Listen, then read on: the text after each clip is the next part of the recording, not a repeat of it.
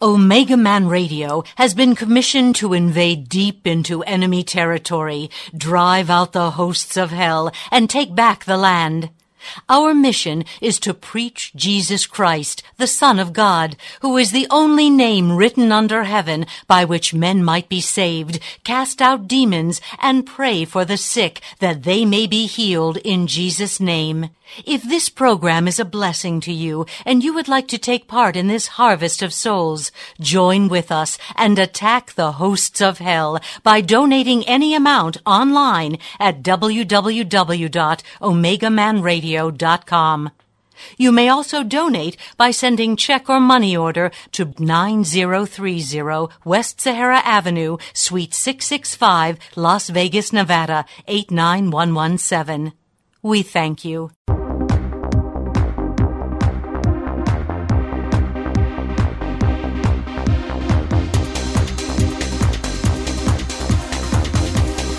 Are you ready?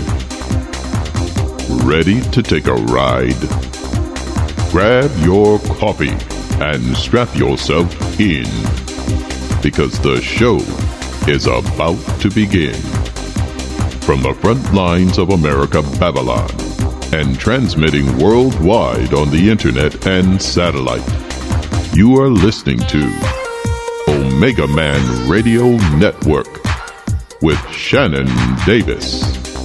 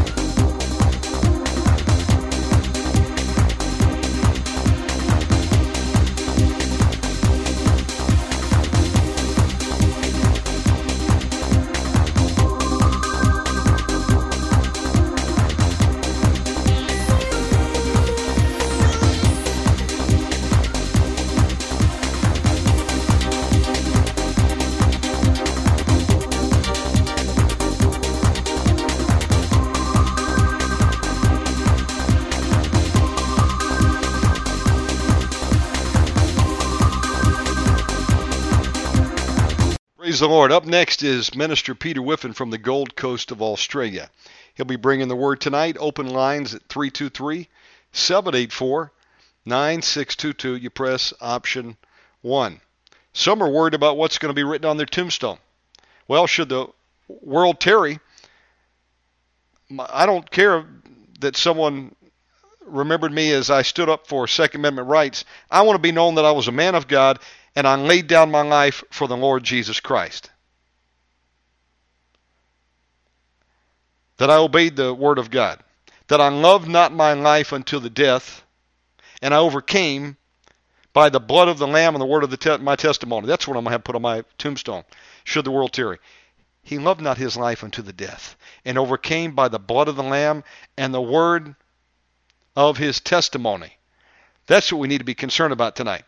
What is our testimony going to be for the Lord Jesus Christ? I was a great patriot? That I was an expert on the New World Order? That I got out there and I did great news coverage on the Bilderbergers or the Bohemian Grove? Or that I was a marksman at a thousand yards? Does that mean anything to God?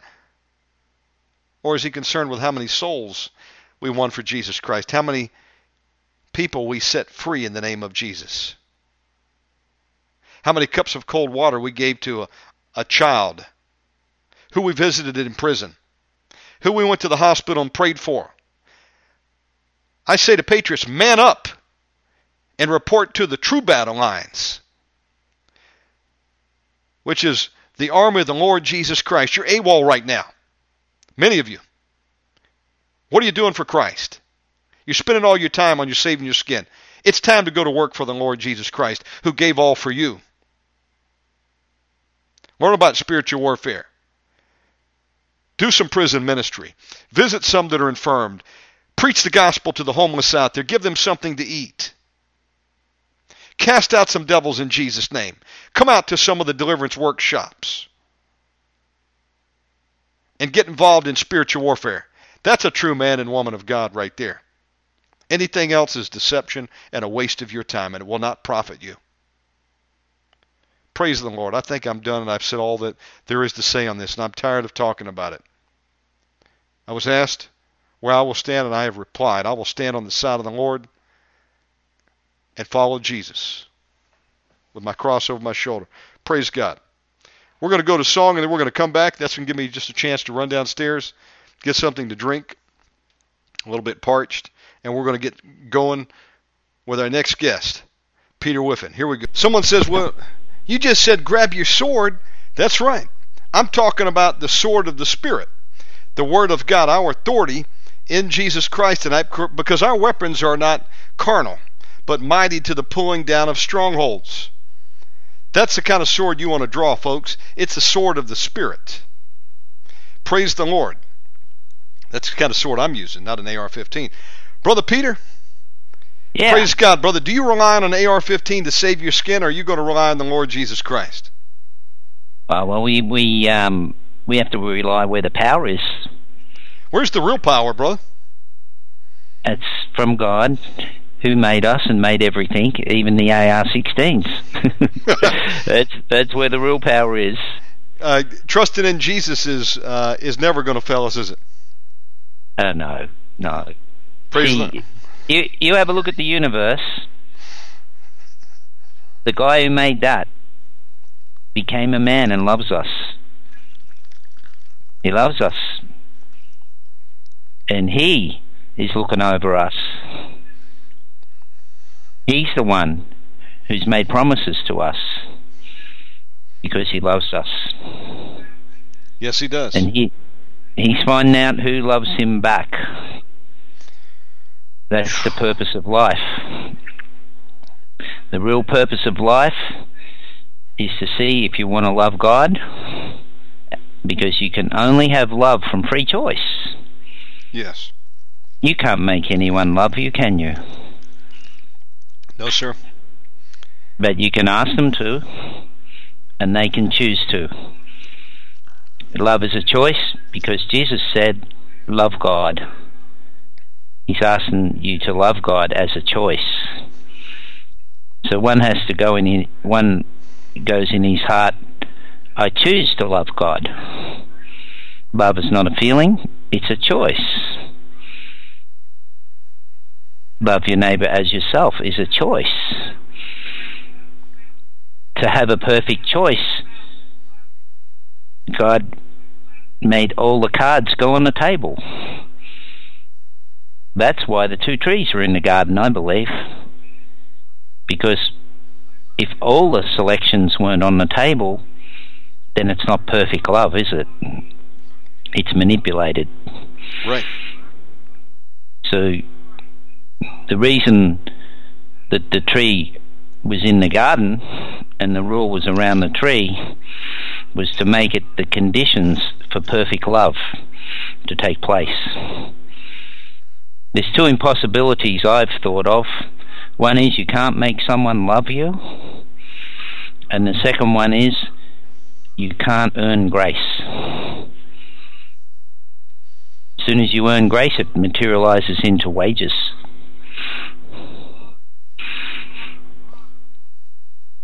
So I believe this life is all about a love story. It's about do we love God or don't we? And we're in an environment where there's an opportunity for free choice. That's right.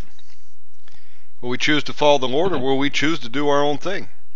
Yeah. And uh, you'll find find out at the end what what was what was worth it and what wasn't worth it. What was just a vain imagination, a vain pursuit. If you're just tuning in tonight, we've got Minister Peter Whiffin on from Gold Coast. Welcome aboard, Peter. Yeah, thanks. Uh, thanks a uh, lot. It's um, nice to be back here again, and um, of course, and um, to be talking about the things we love to talk about, and um, to the people that we love, who are who have crossed over the the valley of decision, and are, and are on the side of the light, on the side of God, loving God. That's that's the nice part about it. Praise God. Peter, before you bring your teaching tonight, would you like to open up in prayer? Sure. You know, Father God, it's a privilege to be here. It's a privilege to be looking at your word, looking at the scriptures, considering your promises. It's a privilege that is very valuable. Um, we thank you and we love you and we praise you and we ask you to come with us today as your mercies are with us every day, you promise. We ask the kingdom to come and to be with us today in Jesus' name. And we ask, Father God, that the people have their needs met, that something good comes out of it. In Jesus' name, amen. Amen. Praise God. Peter, what would you like to title your message today?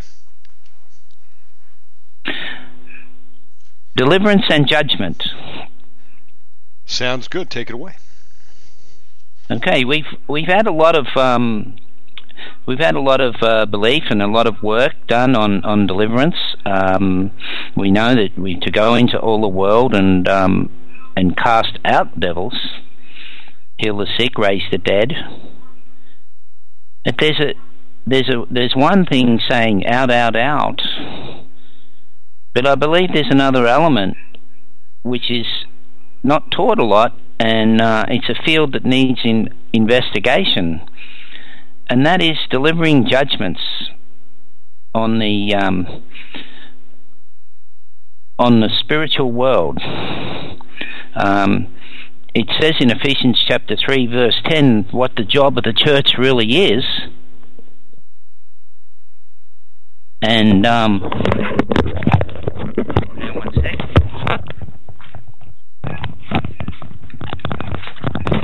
says what the job of the church really is, let's just look it up quickly. Ephesians chapter 3, verse 10 is to me a classic job description. It says, I know it by heart, it, it, it says, God now intended that through the church. So that's a job description, what's God's intended. And his intent is there to make known to the rulers and authorities in the heavenly realms his wisdom, many sided wisdom, many facets to God's wisdom, to the intent that now unto the principalities and powers in the heavenly places might be known by the church the manifold wisdom of God, according to the eternal purpose which he purposed in Christ Jesus our Lord, in whom we have boldness and access with confidence by faith in him. So the job of the church there is is what God's intended to do with the church, and really it's got nothing to do with people. He's talking there that the people, the church, is to make known his wisdom to the principalities and powers. That's the demons. Um, very good job description. So that tells me a couple of things. That the, that the demonic realm doesn't know God's wisdom many sided as achieved on the cross. And there's another place it says, Had they have known the princes of this world, they would never have crucified the Lord of glory. And that, that points to those fallen spirits, the ones that rebelled in heaven, the one third of the angels, and their protege, don't understand love.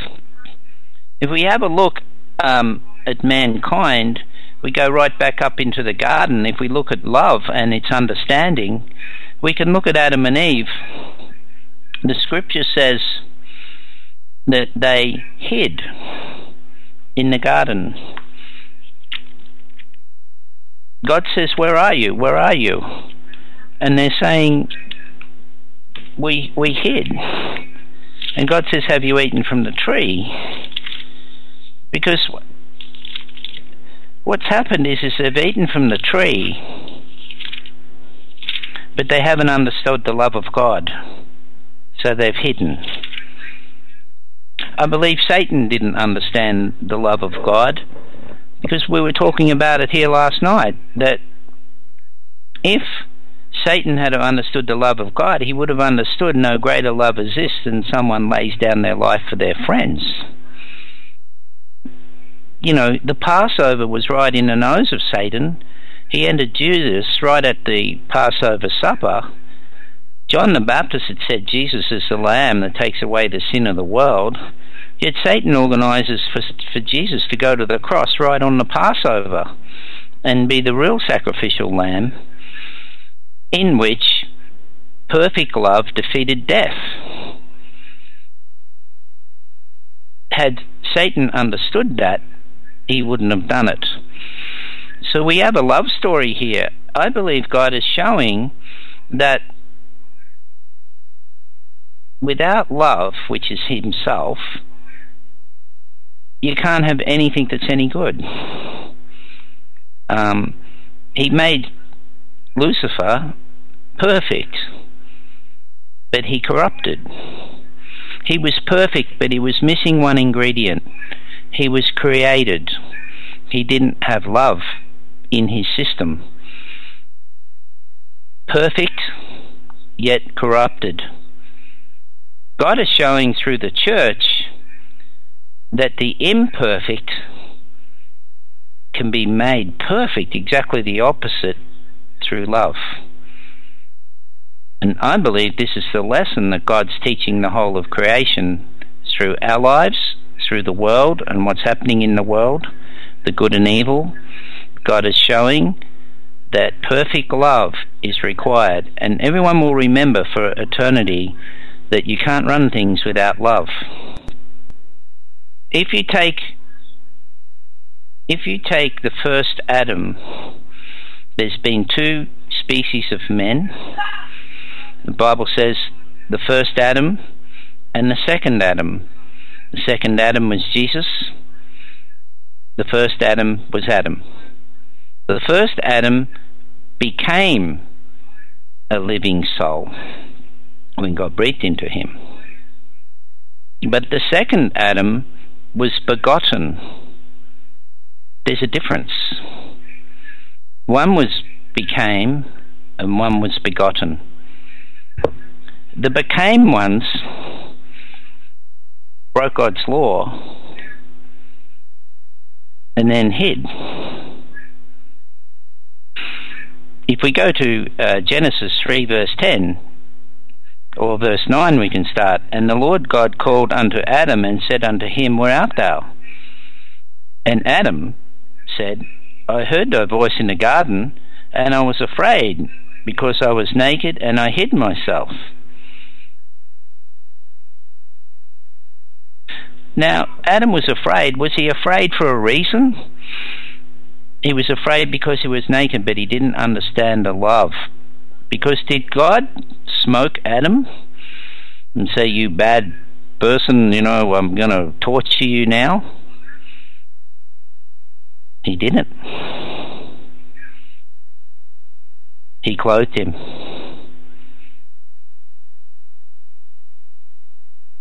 God explained to Adam what the consequences of what had happened, but God loved Adam and clothed him. And that part of the story signifies what's happening today. We become born again and we get clothed. We are corrupt, yet being made incorruptible through the incorruptible seed, which is love. Satan doesn't have that incorruptible seed, being a created being. So anyway, God is showing through the God is showing through the church his wisdom as achieved on the cross. We are to show that wisdom how? By following the the commission, which we all know. Go out into all the world, declare the kingdom is at hand, cast out devils, heal the sick, raise the dead. When we do those things, we are showing the realm of the unseen world the wisdom of God as achieved on the cross. Now, part of that wisdom is executing judgment. It is it is something that I haven't heard many messages on, but we know in deliverance, in part, how to execute judgment on demons. We make them drink the blood, we bind them, we sword them, and different things like that. In Luke chapter 22, 29 to 30, God says, Jesus says, I appoint unto you a kingdom, as my Father has appointed unto me, that you may eat and drink at my table in my kingdom, and sit on thrones judging the twelve tribes of Israel. If we go up to um, if we go up to Genesis chapter 49, there's an interesting thing that Jacob says to his sons, Israel. And what is this judging the 12 tribes of Israel? Does that mean we're going to be sitting there judging the Jewish nation? I don't believe so. I believe the 12 tribes of Israel, this refers to judging the blessings of Israel that you can use. Because if we have a look at what the 12 tribes of Israel are, I can read some of them out here in Genesis 49. He says, And Jacob called unto his sons and says, Gather yourselves together, that I may tell you which shall befall you in the last days. That's talking about the last days. Gather yourselves together and hear, ye sons of Jacob, and hearken unto Israel your father. Reuben, thou art my firstborn, my mighty, and beginning of my strength, the excellence of dignity, and the excellence of power. Reuben means behold a son, by the way. But then um, Jacob goes and says an interesting thing. Unstable as water, thou shalt not excel, because thou wentest up to thy father's bed and defiled it, and he went up to my couch. So I believe that's a problem. That's a problem being described there of Reuben. What's that got to do with judgment? I believe there is a part of the harvest of the blessing of Jesus Christ that was the that is part of the blessings of Israel. He I believe he harvested the whole blessings of Israel and the answers for Israel. Why? because up in um, up there in the scripture it describes the showbread table and on the showbread table is 12 loaves. And I believe those 12 loaves are pointing to the 12 tribes of Israel. It says Leviticus 24 5 the bread is to be a memorial offering with frankincense, an offering of blood, oh, sorry, an offering of fire. And thou shalt take fine flour and bake twelve cakes thereof. Two tenth deals shall be in one cake, and thou shalt set them in two rows, six on each row, upon the pure table before the Lord, and thou shalt put pure frankincense upon each row, that it be, may be on the bread for a memorial, even an offering made by fire unto the Lord. Well, Jesus had frankincense put on him, and he calls himself the bread. And here we have 12 loaves. The 12 loaves answer the needs of mankind for salvation, I believe. And that is where we are to judge the 12 tribes of Israel. We are to pull out of the blessings of Israel what we need judge, discern, look into. Judging means separate, put us under, pick out, select, choose. So you could say judging, separate, put asunder, pick out, select, choose the 12 tribes of Israel. When we sit down to eat at a table. When we sit down and eat at a table, we we choose what we want to eat. Pass the butter, past the bread, past the milk, past the sugar. And this is.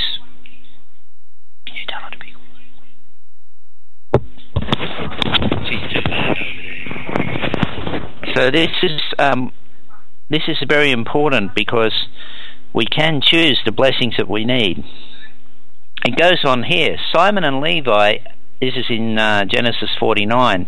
Simeon and Levi are brethren. Instruments of cruelty are their habitations.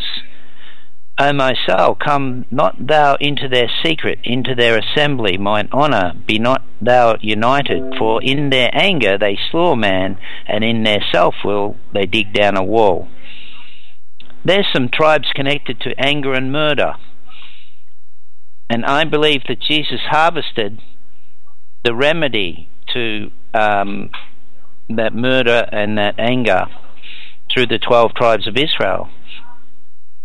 So, anyway, are we supposed to judge demons? We're definitely not supposed to judge men, because in the manner that we judge, we will be judged, the scripture says. But it does say here, in Daniel chapter 7, verse 22, until the Ancient of Days came and judgment was given to the saints of the Most High. At the time came that the saints possessed the kingdom. That tells me that judgment is at the time when we possess the kingdom. Jesus says, Repent, because the kingdom is at hand 2,000 years ago. So the kingdom is here and judgment is here with the kingdom. That means the scripture in Luke 22, 29, 30 means we are to judge the 12 tribes of Israel now, not sometime in the future. And I believe that is the judging of the remedy in the bread, the broken body of Jesus Christ, to use to bring healing and deliverance. There is an interesting part of the law of God that says, Whatever a man sows, he will reap. And there's another scripture that says, Eye for eye, tooth for tooth, life for life.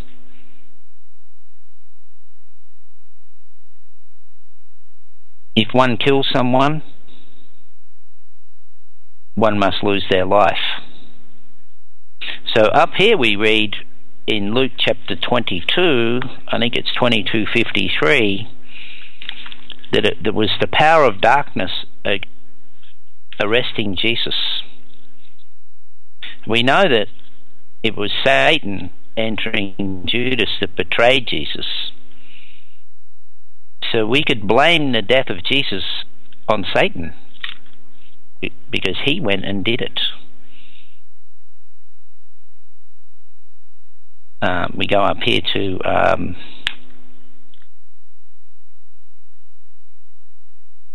that scripture in Luke 22. It says, chapter Luke 22, verse 53 When I was daily with you in the temple, you stretched forth no hands against me, but this is your hour and the power of darkness. This is where Jesus is being arrested. He's being arrested by the power men and the power of darkness.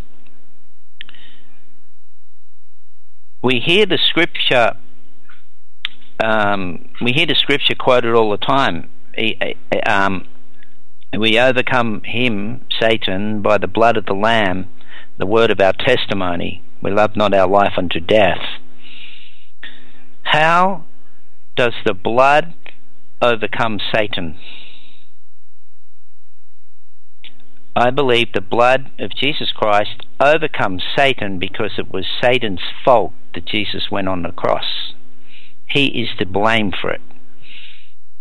Jesus himself didn't blame men. He said from the cross, Father, forgive them, they don't know what they're doing. So it's not man's fault. They didn't know what they were doing. Otherwise, was Jesus lying about that or just making up some lame excuse for them? No. Jesus said, I'm the truth. What he said was truth and had deep, real meaning. was not man's fault. They didn't know what they were doing, they were deceived. I believe they manifested at the time of the cross, and it was Satan and his demons inside people at the cross manifesting, causing Jesus to be killed. If that's the case, on sowing and reaping alone, the blood of Jesus is on the head of Satan. Now, what happens when a man murders another man about judgment? What does God say, and how does God say judgment comes upon man? A lot of people would be surprised to know the answer to that because there is the quoted assumed scripture that judgment is mine, says the Lord.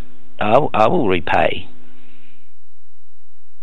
But if you look deeper into the scripture, you'll find out how he repays. Judgment is God's, and he does repay. But if we go up to Genesis chapter 9, God is talking to Noah. Let's have a look up there. Genesis chapter 9, we can uh, read from verse 4. But flesh with the. God's talking to Noah. But flesh with the life therein, which is the blood thereof, thou shalt not eat. And surely your blood of your lives I will require. At the hand of every beast I will require it. That's the demons and the animals. And at the hand of man, and at the hand of every man's brother I will require the life of man. Now here is the interesting point. Whoso sheddeth man's blood, by man shall his blood be shed, for in the image of God made he man. God uses man to avenge the death of another man. So, what? Why am I saying all this? As a ministry, as the church, our job is to make known to the principalities and powers what was done on the cross, the wisdom of God according to the cross. The blame for the cross lies upon Satan and the power of darkness. And it is man's job to shed the blood of whosoever shed the blood of man. Jesus is a man on the cross. Satan has shed his blood, and it's the job of the church to collect the judgment and put that on Satan. So, without a doubt, the church's job, in my mind, is to put judgment fair and square on Satan and the power of darkness.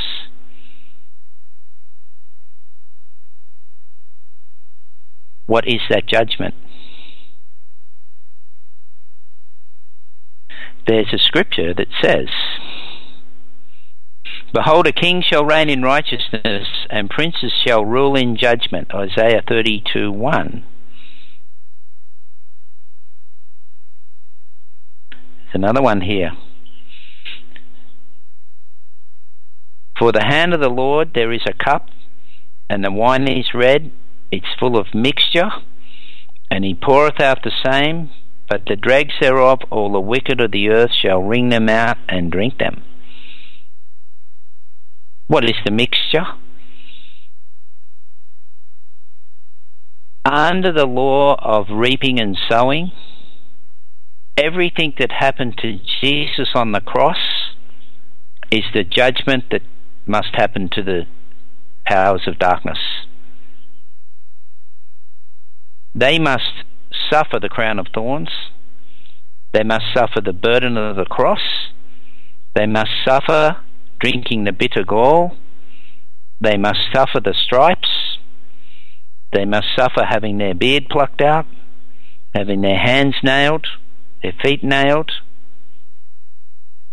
That is the judgment written, I believe, because they sowed all of that on an innocent person illegally, they must now reap that. So praise the Lord, Shannon. This is what we've been trying out. And um, I've uh, had a few different deliverance cases in the last couple of weeks here, and um, we have had some spirits manifesting. Every single spirit, without fail, will admit the blood of Jesus is on their head. Praise the Lord. Uh, we're live right now with Peter Whiffin from the Gold Coast of Australia. Peter, before we continue, would you take just a moment and uh, give out your contact information? Sure. Um, I've got a website, hiskingdomstable.com. And uh, there's it's virtually there just uh, to it has a booklet, free booklet to download, which is the um, Deliverances at the Table booklet. Uh, I checked it the other day for interest's sake. Uh, there's been 1,200 downloads of that booklet which is interesting. And um, we've had some feedback from that booklet. Uh, people have read that booklet, said the prayer in that booklet, and manifested and had deliverance. It's been pretty good. Um, I'm actually going to upload uh, some new booklets uh, on some different subjects uh, the milk and uh, the judgments and the Justice. So we'll be putting those up. Um, I managed to get my Bible up on CreateSpace. Uh, I, I, broke it into the Hebrew listing, um, uh, the law, the prophets, the writings, and the New Testament. So there's four four books there now with the names amplification. Oh, so um, very important. Can, Yes, P- Peter, because uh, some have asked um, where could they obtain a copy of this. But before you explain um, about these four sections, what is the Names Amplifications Bible for those who've never heard this term? It's the it's the um, it's an amplified Bible. Just ampl- it's a King James Bible amplified with the names only. So what it is is the name meanings of the names are in the writing as you read along. And you know, some pages are full of names, and there is no practical way to read the meanings of those names and look them up in a dictionary. So, what I did was put the names in brackets next to the name, the meaning of it, next to the name as you read. So, it's so powerful that you can read in context and see the meanings of the names as you read along, and you will be guaranteed to have revelation unfold as you read like that. It is it is so wonderful. I you know Jesus and Paul and those guys knew the meaning of these names, but they've been taken out of our language. Who knows the meanings of some of those names in the Bible? You try reading Chronicles, and um, this has brought the Bible to life. I, I, feel disappointed if I have to read, even from a King James these days, because I'm just missing out. I see a name there and I wonder what it means. I, I found some names called I've Been Bewitched. Um, you got the names of the Dukes of Esau. One of them's names means darkness. And every single name in the Bible there has got a real reason because the name describes the character of that person in the Bible, and most of them in the Old Testament are representing spiritual beings. So it's a very good, very good. There's a million uh, revelations there. I, I, did a count, Shannon. Um, 33,300 words have been expanded in that Bible. That's how many words I changed. By wow. the way, I didn't change anything. I just added the meaning in brackets. Okay, so you took the King James Bible as the yep. basis, and then what did you do? You went uh, starting from Genesis to Revelations, doing what?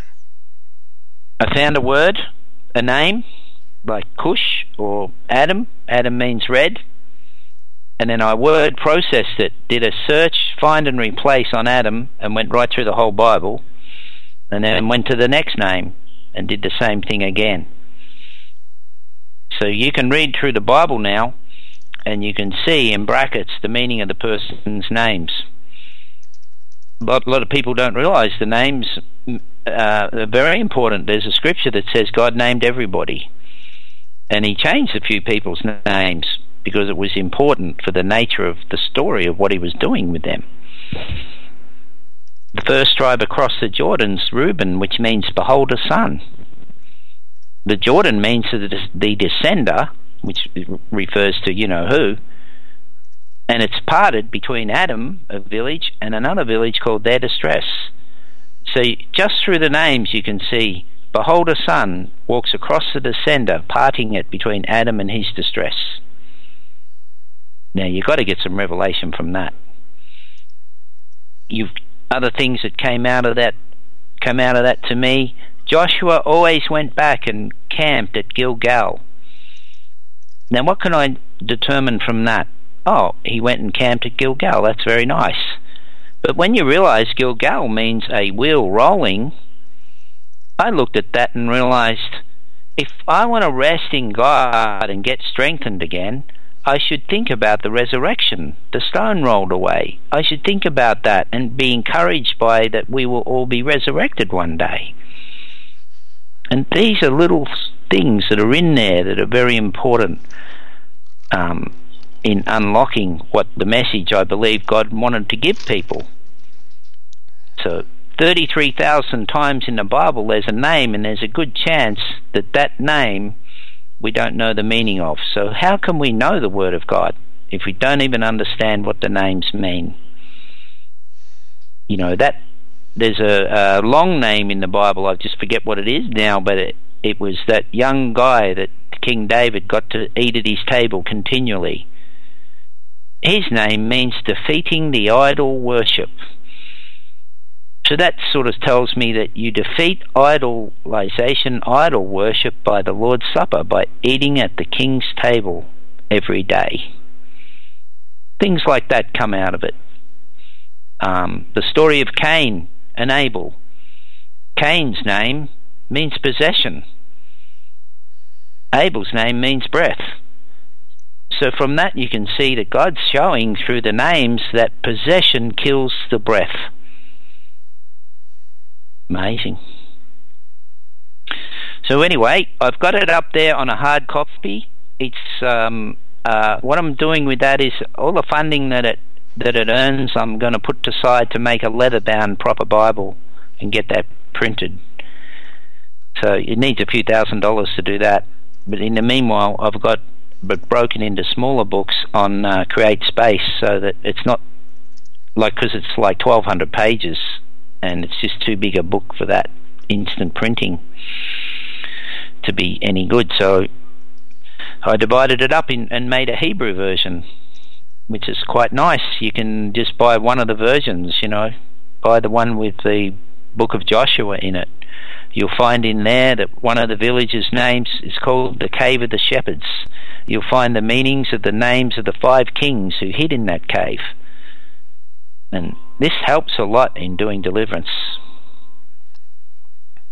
This is powerful, Peter. Uh, question for you is: What is the charge uh, to obtain copies of those? I, I just did them. Um, what Create Space did, to, like the minimum, like they were about ten bucks or something, just oh, for the moment. That's awesome. Uh, you call it Craig Space? Uh, create Create Space. Oh, Create Space. Okay, I was thinking that's some kind of Australian version of Craigslist. Over here. no, Sorry about uh, that. Amazon. It's Amazon. I thought you said Craig's. You were saying Create. Create. Yeah, All createspace.com. Uh, that's where you you post it up, and then um, you should be able to find them. Um, I had I had some links there I can anyway. I, I can put them. Um, there's some links I put in the box, but I can put them up, up on um, my website soon. I only just got it sorted out yesterday, and um, I'm looking forward. I've ordered a couple for myself. You know, I'm looking forward to having some printed versions because um, you know we're using this every day in deliverance. It's, it's very powerful. That's awesome. Uh, if you'd like to get a copy of that, folks, we're talking about the Names Amplification Bible, and understand better uh, the meaning behind many of the words that we've read and taken for granted. Uh, you mentioned, for example, the River Jordan. Jordan has a meaning, doesn't it? Yeah, it means descender. Descender. Descender. Uh, each of the twelve names of the tribes of Israel. Uh, yes. They have na- They have meanings, don't they? They do. Dan means judge, and um, you can look at um, you can look at what God says about Dan, and it's very important for deliverance. You know, you can be a Christian and you can fall into this. Uh, we're talking about judgment, but we have to be careful that we're judging demons behind the situation and not people.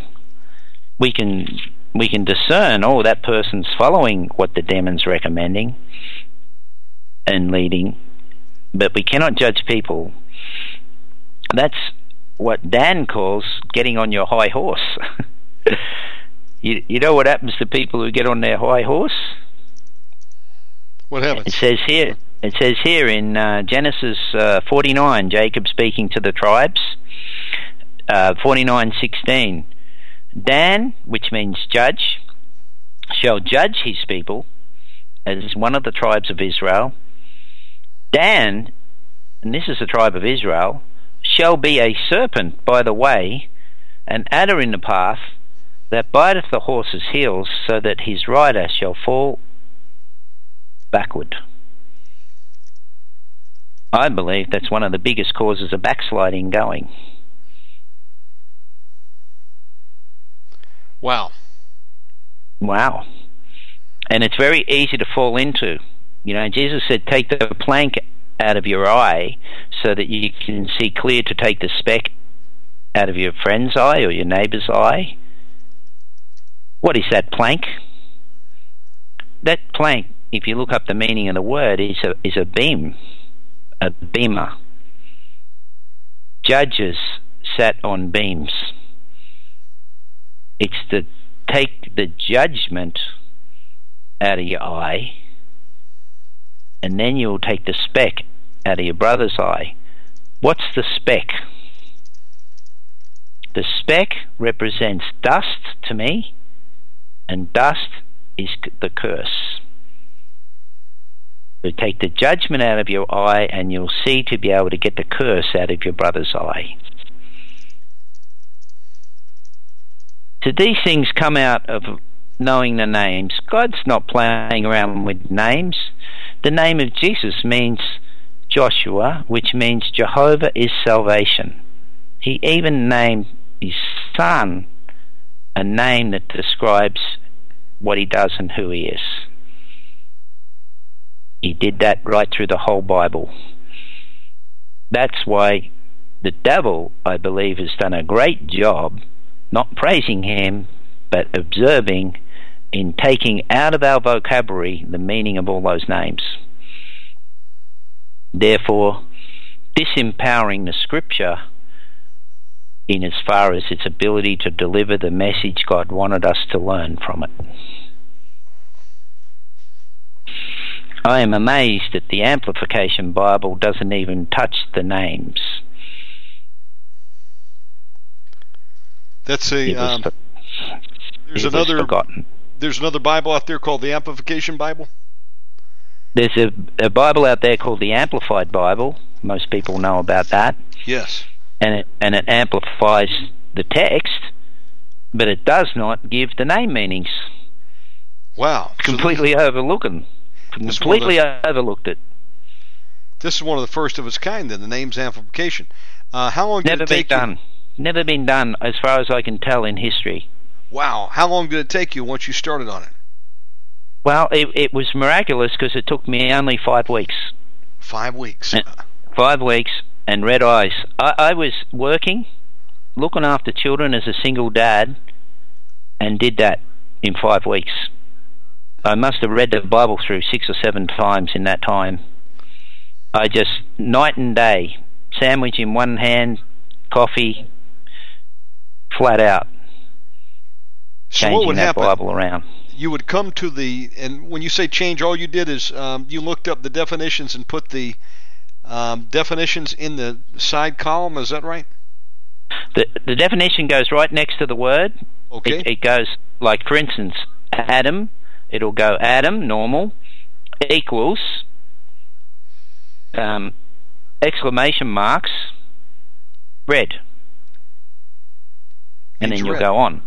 So you'll see where the name of the the name's been put in italics and in exclamation marks.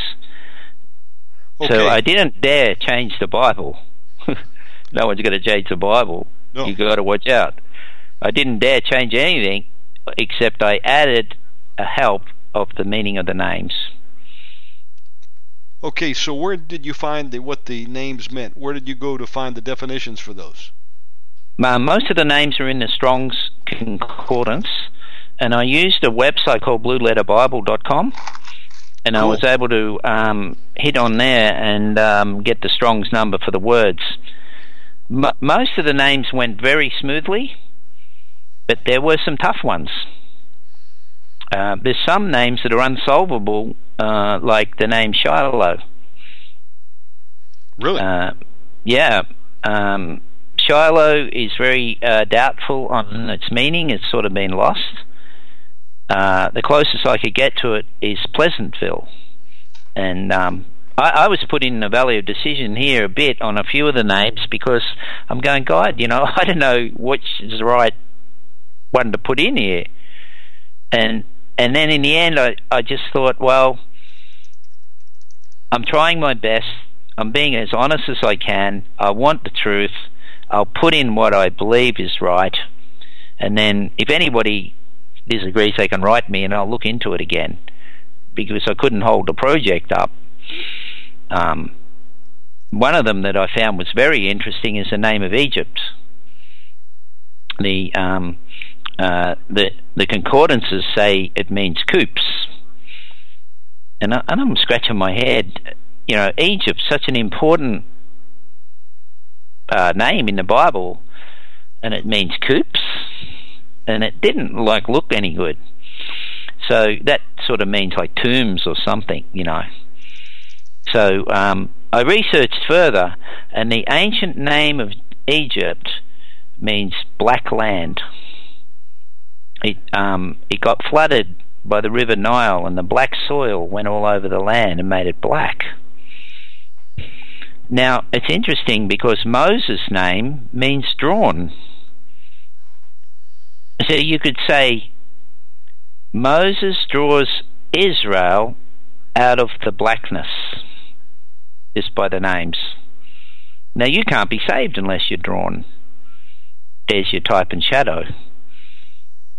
So Moses drew, God prevails, which is Israel means God prevails, out of the blackness through the Red Sea, which is the blood. Fantastic. There's another very interesting name, um, the name of the Philistines. you know what that means? Tell me. Grief causing burrowing immigrants. Wow. What would that be referring to? and the Pal- Palestine in Palestine today, what are they doing? Burrowing tunnels. Oh, that's true. Every chance they get. Yeah, they burrow tunnels and they cause grief with suicide bombing. So- and they're the Philistines or Palestines. So that refers to demons. It's interesting in the book of Joshua, they gathered together at one specific village. Guess what the name of that village is? Tell me. The camp called Hidden. Wow. So if it, everything hidden is where the demons gather to.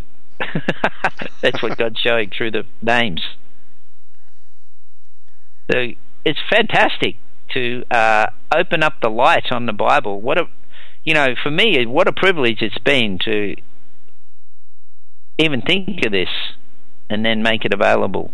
I, I really pray and hope that the church people who do get this Bible um, get so many revelations and turn the world upside down because of it. I want you to put this in the uh, chat room, please, and also on the Facebook, uh, so people can order a copy if they'd like to. In what format will they be able to download it? Is it like a PDF? Uh, no, this is a printed one. You Oh. can. It, this is printed in book form. It can be mailed to you. Oh, this is actual hard copy, Hard copies, yeah. broken into uh, four different books, Four right? books.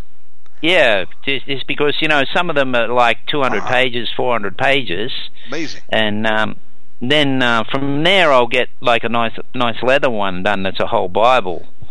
But you know, someone just wants to. Um, uh, you can also buy it in downloadable on Kindle, and I'm just listing them all up there and sorting them out, and I'll I'll put them up there at the lower price uh, so people can have them electronically. But really, a printed version is better. You can mark it, you can use it like a Bible, and you know there's not so many names being changed uh, or name issues in the New Testament, but you know once you get into the Old Testament, man, it just opens up everything. It's just comes alive. You you can really see a lot there. So Awesome. people can buy buy one and have a look, and then add to it if they want to, and and uh, and everything. So All right. This is called the Names Amplifications Bible. If you'd like Yeah. to order a copy, we'll get links up there for you tonight.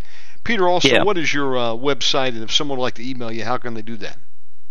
um, they can email my name, which is Peter Whiffin, uh, W H for Harry, I for Igloo, F for Fred, F for Fred, I for Igloo, N for Nally at hotmail.com. And I'm on uh, Skype as well, and I, I don't mind praying for people. Um, uh, they need prayer. I get I get few calls a week on Skype and pray for different ones. And um, sometimes God gives me the hard cases, and I have to persevere for a while. But we're getting there. We're getting there. Um, I like the hard cases a bit because you learn, Shannon. You got to dig in. You gotta dig you in. Know? Amen to that. You build up battle experience, don't you? Yeah. And you get a chance, you know, you got a hard case manifesting, you got a chance to try things out, see what works, People see what's going on. Learn how to fight devils and get in the battle. You learn on the job. Amen. Amen. You know, um, yeah, like I'm learning now, I'm learning now to lay the burden of the cross of Jesus Christ on the demons.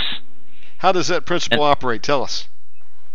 Um, if you've got a demon manifesting, you, you can question them this way: Is and ask them this: Is the blood of Jesus on your head? Now, I've had them try and say no, but when pressed, they all say yes. They can't deny it. They or their ancestors or some connection was in the people at the time of the cross. The blood of Jesus Christ, fair and square, rests on their head. So we can guarantee that every demon is under judgment for, for the death of Jesus. Don't worry about what they've done to you. It's what they did to Jesus is where their judgment lies. So then, um, I say to them this Are you prepared to receive the burden of the cross in return for the blood on your head? And they squirm. My goodness.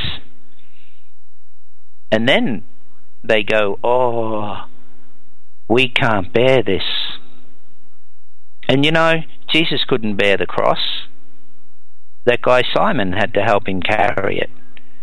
And that was purposely, I believe, designed by God so that he could lay a judgment on these spirits that they couldn't bear. And this is how they learn the wisdom of God as per the cross. Paul says the cross is the power of God to salvation. And he's not joking. Another one that's very powerful then is to make them drink the bitter gall.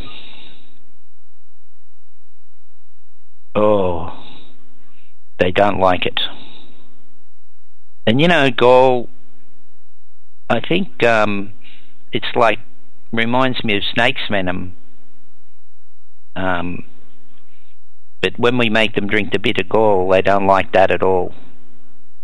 They have actually said when we drink that, we die. And you know, if anyone dies, they've got to leave the body, haven't they? So good for Um, them.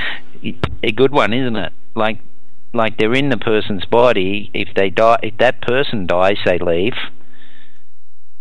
and they're separated by death, and they have to leave, and uh, and go to the pit because the pit is made for the devil and his angels. Um, the other interesting thing that I found, I can share some interesting things. People can take them or, or leave whatever they want. Um, uh, I like new weapons and strategies. yeah, make them drink the bitter gall. And you know, uh, I'm just looking up the scripture here. Um, uh, uh, you know how you sometimes you talk about the cockatrice' eggs. Yes. Um, that's snake eggs, really, isn't it? Um, Yes. uh, I found an interesting scripture here, and I just looked at it and I went, "Wait a minute." Um, there's a scripture. I'll get it uh, about these eggs because you can actually feed these. I'll, I'll read the scripture to you first. Isaiah 59, verse 5. They hatch adder's eggs, which is cockatrice eggs, and weave the spider's web. That's okay. He who eats their eggs dies. Really? He who eats their eggs dies. So I've been saying to the demons and commanding them to eat those eggs. Let me write this down. This is good. Command the demons to eat the cockatrice eggs. Yeah. And what is the scripture on that? Isaiah 59, verse 5. Isaiah 59, verse 5. Verse, verse 5. Okay. They hatch adder's eggs. Uh, let me get it here. Well, that's, you know, the King James says they hatch cockatrice eggs, which is snake eggs, and weave the spider's web. He that eateth of their eggs dieth,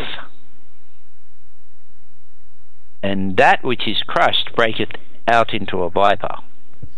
Okay, so, uh, wow. Wow. I um I had some demons like playing along being very like a little bit cocky Yes. and I said, Okay, time to eat some snake eggs. Oh, Shannon.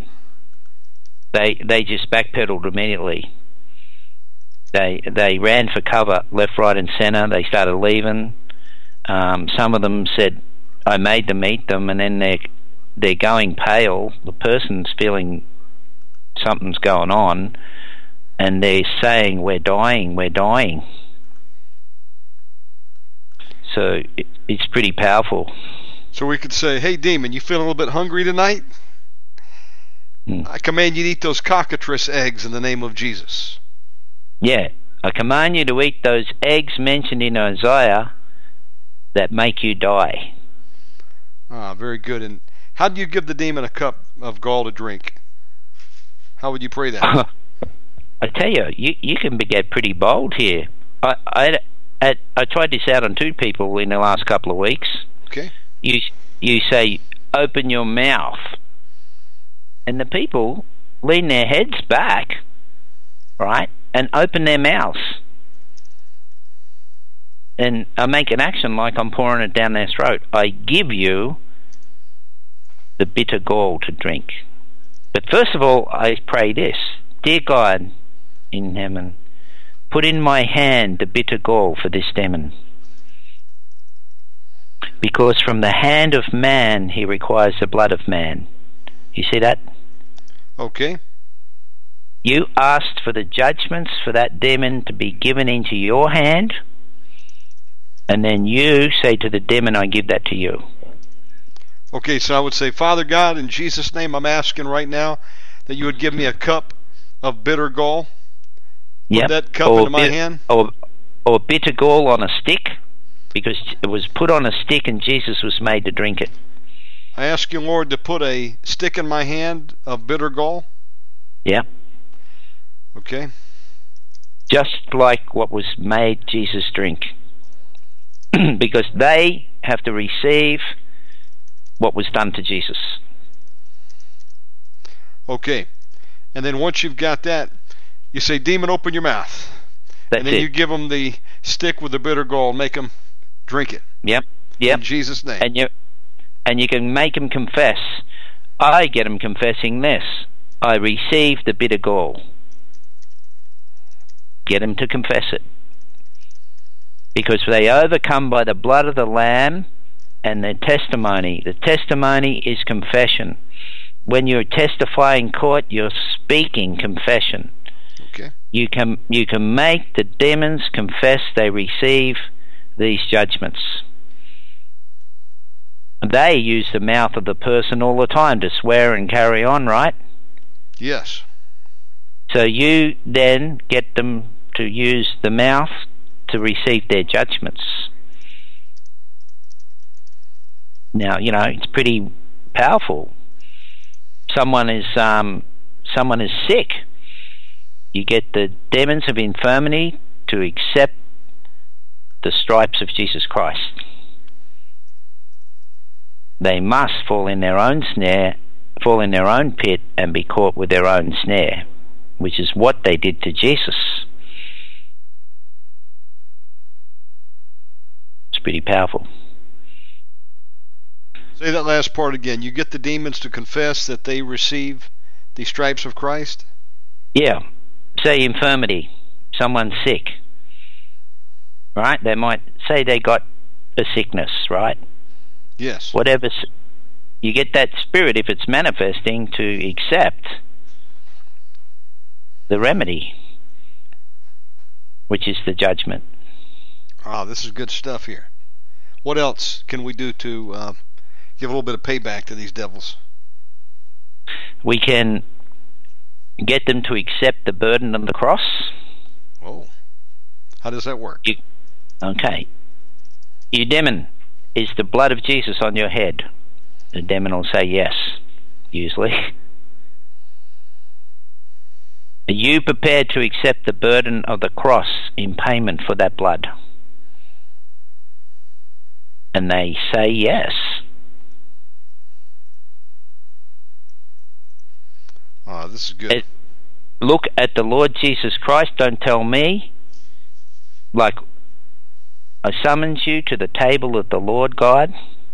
You look at Jesus Christ and you tell him you're receiving the burden for his death. I make him look up. Because Jesus said he'll come and dine and sup with us. What is dining and supping with us? It's feeding the bread of Israel to these demons. What is the name of the table that you summon them to? The Lord's table. Okay, so you summon the demons to the Lord's table.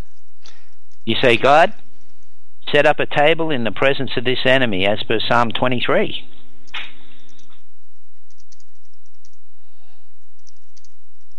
Now, you demon, is the blood of Jesus on your head? Look at Jesus and answer it. Je- Jesus is sitting at the table. If he was, he's sitting there with his blood and his body on the table. No one can deny it. That's the proof. Yes. There's his body, there's his blood at the table. It's got holes in his hands, he's got wounds. They can't deny it. Is the blood of Jesus on your head? Yes, it's on their heads. That's the truth to set us free. Are you prepared to receive your judgment? That's the cup of judgment that they have to receive. What if they tell you no, they don't want it today? Well, you you make them. Absolutely. You make them because you know. Um, let me have a look here at the booklet. Deliverance is at the table. Which is a know, booklet got- you've got on your website, right? Yeah, you can you can down download this book. Um, let me have a look here. Deliverance is at the table because see, you can. Um, it's um, the table is in the kingdom of God. Jesus says, I appoint to you a kingdom as my Father has appointed unto me, that ye may eat and drink at my table in my kingdom. Where is the kingdom of God? Luke 17:21 The kingdom of God is within you. When I cast out demons, no doubt the kingdom of God has come. It comes because of the table. It says here in Jeremiah 23:15, it shall be if they refuse to take the cup at thine hand, there it is in your hand, to drink, because God's given into the hand of man the blood of man to avenge, then thou shalt say unto them, Thus says the Lord of hosts, ye shall certainly drink. God Oh. will make them drink. What verse is this? That's Jeremiah 23:15. Oh, I like this. Jeremiah 23:15. Yeah. And the kingdom of heaven suffers violence. The violent take it by force. You have to insist. The demons know if you're insisting or not insisting. You have to insist they drink. You got to let them know I- this is not optional. It's not an option. They are caught, bound, and presented to the Lord's table for judgment. This is part of casting them out, but it's a part that's so important that we are called to judge demons. Psalms 149, right? Yeah. This honour has been given to all the saints. Isaiah 32 1. Behold, a king shall reign in righteousness. Who's that? Jesus. And princes shall rule in judgment. Whoa. That's a good one. Let me write that one down. That's Isaiah 32 1. Thirty-two one. Yes. Wow. Okay, so let's go back to the table here. So, what you would do is uh, ask God the Father to set up a table in the presence In the of presence of this enemy. this enemy. So, okay, somebody's sick. God, the Father, we love you and praise you. Set up a table in the presence of this sickness. The spirits behind their sickness. And then command them to drink and eat their judgments. Okay. Then you command the demons to the to the Lord's table and command them to eat and drink their judgments. Yep. All right. Before they can eat and drink, do you need to uh, ask God to uh, give you the food and the drink to give them, or is it going to already be sitting on the table?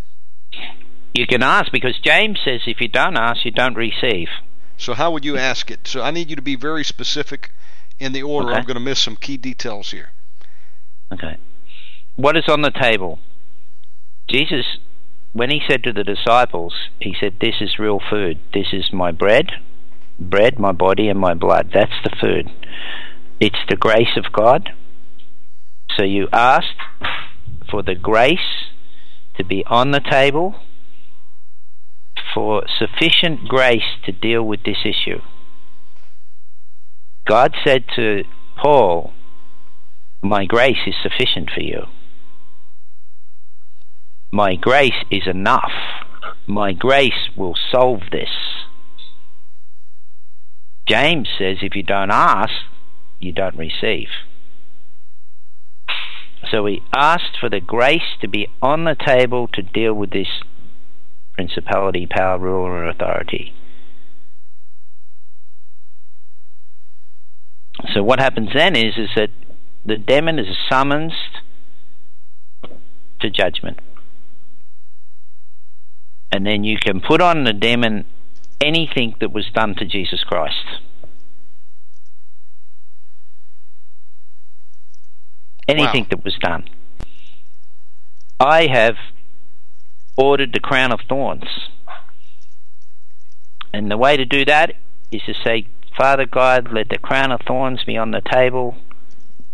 Let the blessing that you earned for me be available for me here and now in what you did on the cross with the crown of thorns.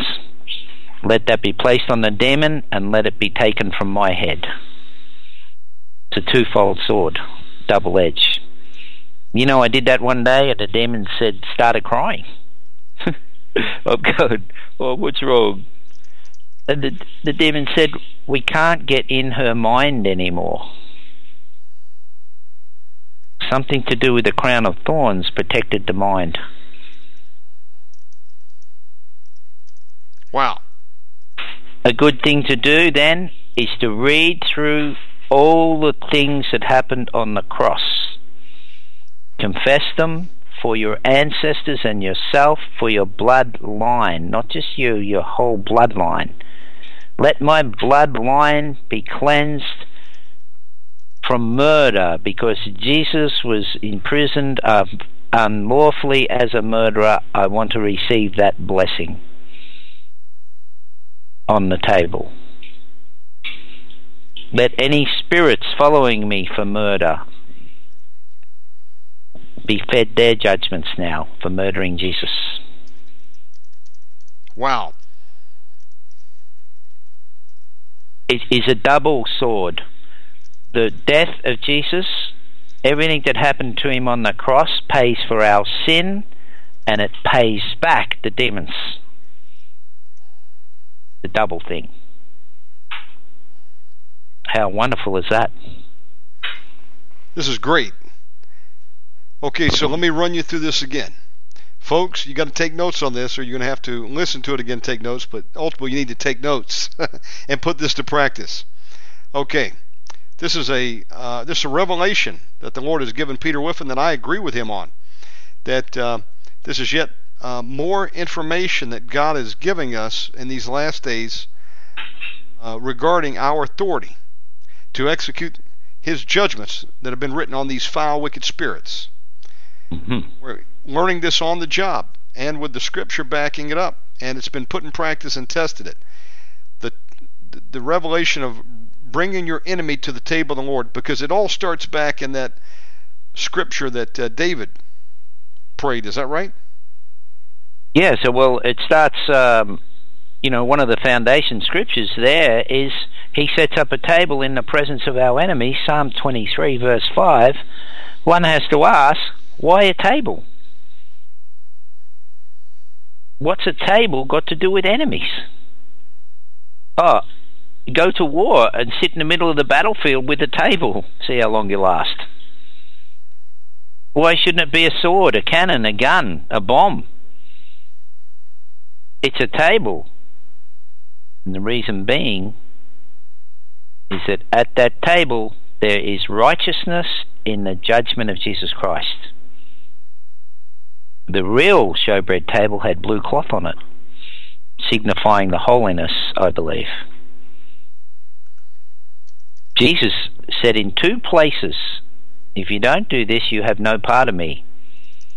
What is having a part of Jesus?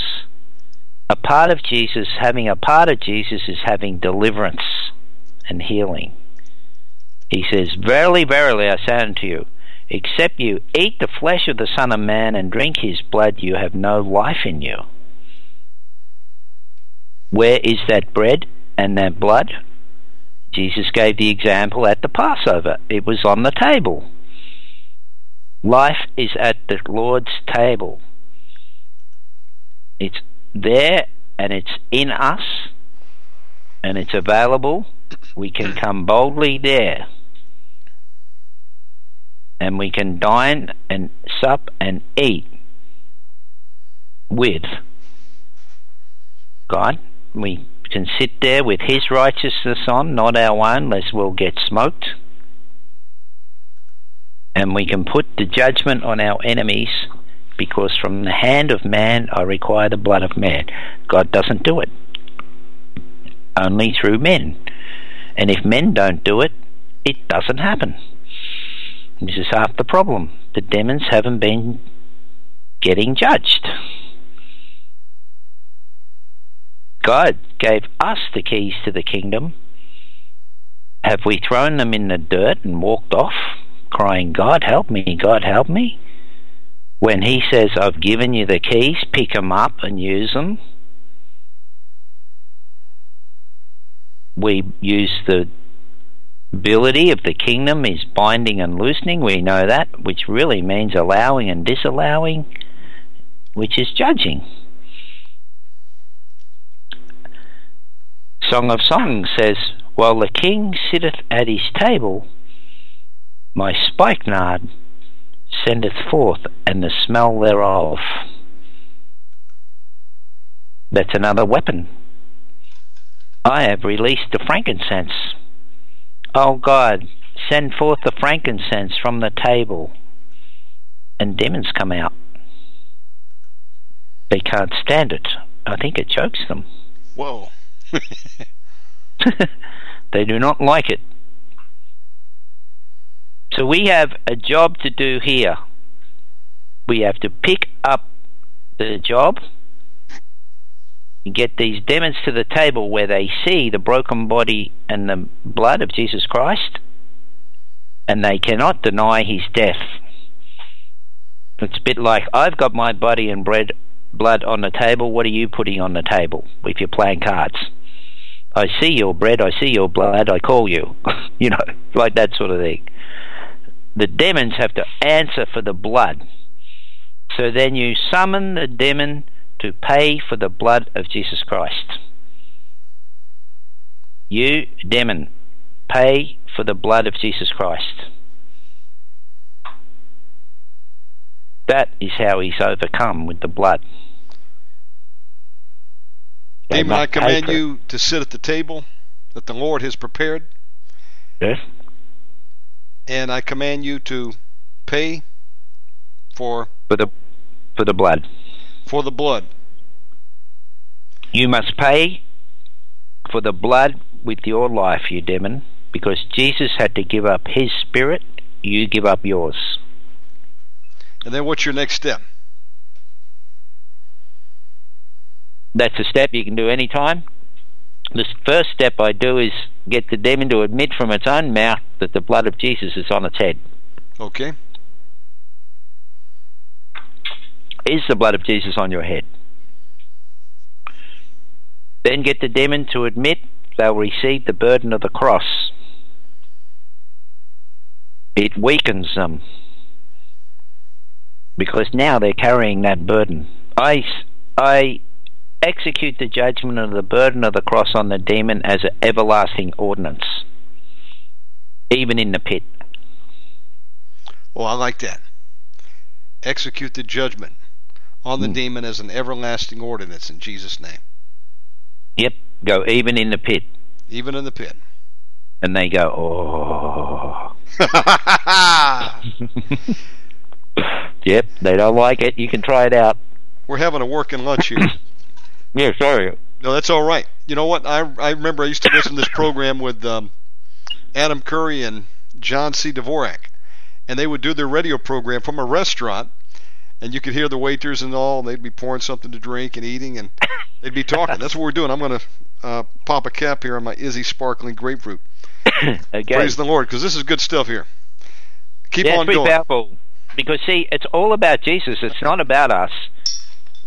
It is about us. It's done for us with grace we haven't earned. Yes. He earned the judgment on the demons, and he earned our salvation. So this is what perplexes the demons. We're saved and they're judged. They hate that. They hate that. But they have to reap it. Excuse me. So um, the other one is Are you prepared to receive the pain that Jesus suffered? And That's you put that on the demon. That's a great question to ask a demon. Yeah. Demon, this is your lucky day. You have to pay for the blood. We require you to pay with the pain that Jesus suffered. Okay. And they scream. They don't like it. Demon, you look thirsty. Father God, I ask that you would give me a stick with a bitter gall mm-hmm. that they gave to Jesus on the cross and put it in my hand in Jesus' name. That's it.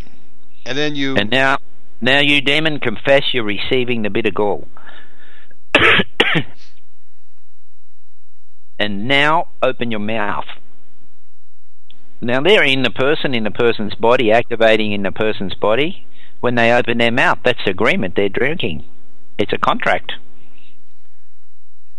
And that's how you bind by contract. You bind them with an oath. That's another thing. You can you say to them, confess by oath that you're giving up your spirit. Okay. Because that's what they are. They're spirits, right? Yeah, Evil their personalities. They're, they're, they're, you know, they were some of them were people one stage. Yes. Some of them, some of them are angels. Some of them are people. Some of them are a mix of animal and people, Yes. or just perverted animals mixed. Wow. All kinds of Because wicked it- stuff in there. Yeah, um, uh, perverted nature. you know, that's why the flood happened. Nature was perverted. It was never going to get back together. And that's where you get mermaids and Pan and Oh. all the Egypt, all the Egyptian gods with cows' heads on humans and stuff. You mean like Star Sucks Coffee? You know? The uh, patron saint of the Star Sucks Coffee? Yeah. Hmm. That's what it is. You know, yeah, that's where that's where all that came from. So when Sure they was. died, there was no place for their spirits to go because God didn't plan them.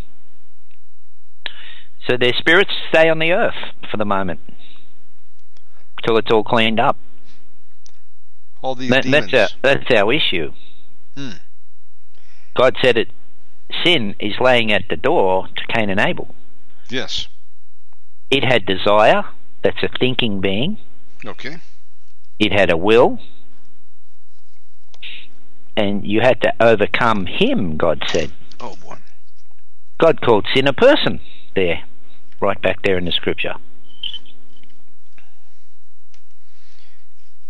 It's a personality. Demons are not just fairy tale, they're personalities, they're real people. Yes. I People bet like some of them I. say to me goodbye. really? yeah, they talk to me like a person. Who's talking to you, you demon? Who Folks, think let's you repeat are? that again. These things are these demons. They're people without bodies, or mixtures of people with animals, Yeah, or fallen angels. And you know what? They Well, want to get I- inside of you and live out there in lust and desire through you. There are demons right. that want to have sex with you tonight, folks. Yep. That's what they're hoping to do. They want to Yep. rape you if they could. Yep. That's Yep. what that's what we're fighting against. These are evil things. In fact, they're raping women even now. Peter, uh, according to recent Yeah. testimonies, again, lady said she was sexually Right. assaulted by a demon. She actually enjoyed it for a while, at least, until then they get rougher and rougher, and then they just, you know, they just torment her Yeah. day and night. So, yeah, they can do these things, and Jesus came to destroy the works of darkness. So, my understanding here, Peter, is our jobs are to go and arrest these spirits with the authority Yep. of Jesus Christ to bind them, hmm bring them to the table of the Lord, hmm and execute the judgment of the Lord on them and get them out of circulation. Hmm. That's why I Send don't them back like. to hell. Okay, The hell was made for the devil and his angels. okay, The place they've got to go, which is Tartarus, is part of hell. Yes. that's where they're, they're meant to go. And then they're out of action, aren't they? very important because I know of testimonies of people just said, "Come out," and the demon came out. All right, you got him out of there. Then he ran down the street, jumped into someone else, and then Yeah. some that person stabbed someone with a knife. Well, one demon Hmm. said, "Let me go so I can go down here to the uh, strip club. Hmm. I can jump in someone and ruin their life." Folks, I don't command them just to come out. I say, "Come No. out and go to where the Lord Jesus sends you."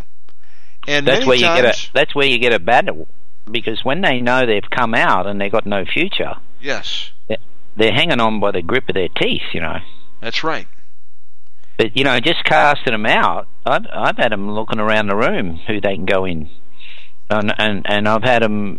I've had them asked, can they go in this one or this one or a relative? Or Wow. one of them said, we'd like to go in a baby. Oh no. Yeah, and you can't be responsible and cast them out and let them do that. Nope. You know, so you, you know, the biblical example is that Jesus Christ, who's Lord, can deal with them and send them where He wants to send them. Yes. The Scripture says hell's made for the devil and his angels. Yes. So that's the place they've got to go. When a person dies, they go to hell, don't they? They If do. they're wicked. That's prison. Yeah. Until- so that's where they're to be sent, I believe. Until they got to walk the green mile to the white throne judgment. That's it. And at that point in time, at the white throne judgment, it's the lake of fire. Um, Mm. So we don't want to go to the white throne judgment, folks. We want to be at the judgment seat of Christ and be ushered into the presence of the Lord. We don't want to go to hell. Those demons don't either, but that's where we got to send them. We got to take them out of circulation, as many as possible.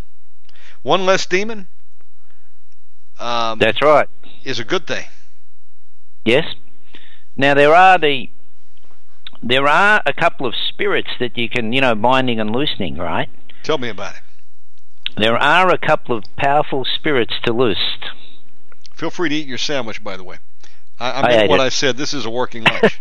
I, I don't feel guilty about drinking. Go ahead. It, it was tasty. Um, What was it, by the way? oh, it was just some, uh, just a sandwich with some bread and butter and stuff. It wasn't a. Vegemite sandwich, was it? No, it wasn't Vegemite, Okay, unfortunately. cool. Praise God. Yeah. Very Um, important spirits to release. Tell me about this now. because, because there's a scripture I'll find in a scripture that says that the cleansing happens by these spirits. They're spirits from God. It's the spirit, the spirit of judgment. Oh, have you got that booklet? The spirit. Oh, I found this in a booklet Tell me. but uh, it brought my attention to it. The, the spirit of judgment is from God. Here we are. The spirit of judgment, Isaiah 4 4.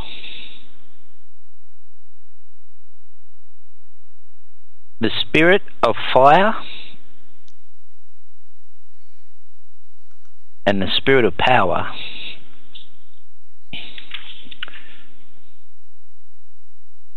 I believe. Well, Isaiah 4 4 says, The Lord will wash away the filth of the woman of Zion. He will cleanse the bloodstains from Jerusalem by a spirit of judgment and a spirit of fire. So there's your method. Wow.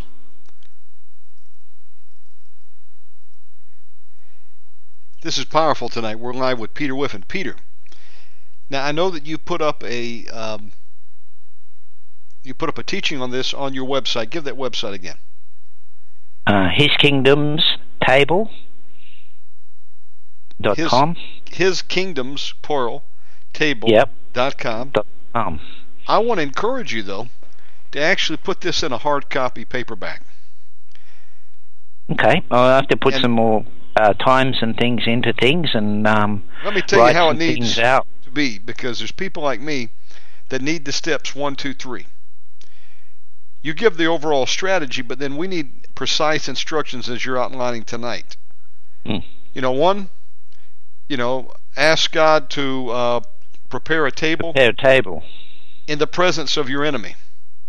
And what you would do, 1 through 50. Yes. Because once you can um, see how it's precise and laid out, of course, you can always, you know, uh, It's a start. It's a starting point the point. starting you point know. is what I'm saying. Yeah, and you know, we James keeps ringing in my head. If we don't ask, we don't receive, and we Yeah. perish because we don't know. If we know, we can ask. Yes? First of all, we need to know we can ask. Secondly, we need to have the faith that what we ask for, we're given. Well, amen to that one. And and thirdly, we need to discern what to ask and when. Yes. And I, I believe that God, God who made me, made you, loves us. And the people listening, He loves us. It's about love. He made the whole universe.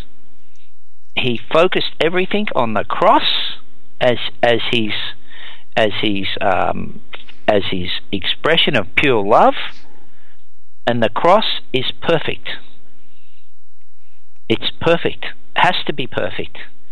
look at the complexities of the manufacture of the universe and look at the cross. It's got to be perfect. We, I believe, we don't even touch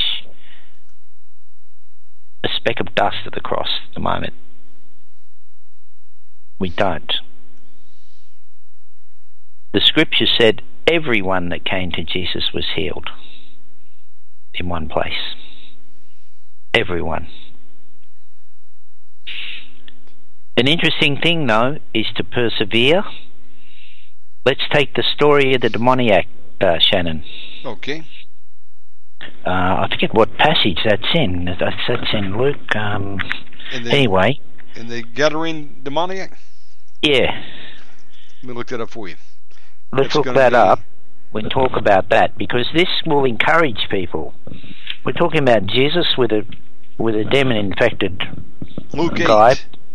Luke 18, Uh, Luke 8, chapter 26. 826. Okay. I was looking at this the other day and it came off the page at me that okay 826 let's have a look at it because it's, it's some interesting things here. Um, uh, Luke 826 he um, they arrived at the country of the Gadarenes, which is over against Galilee. By the way, Galilee means circuit. It's a type and shadow of the world, I believe.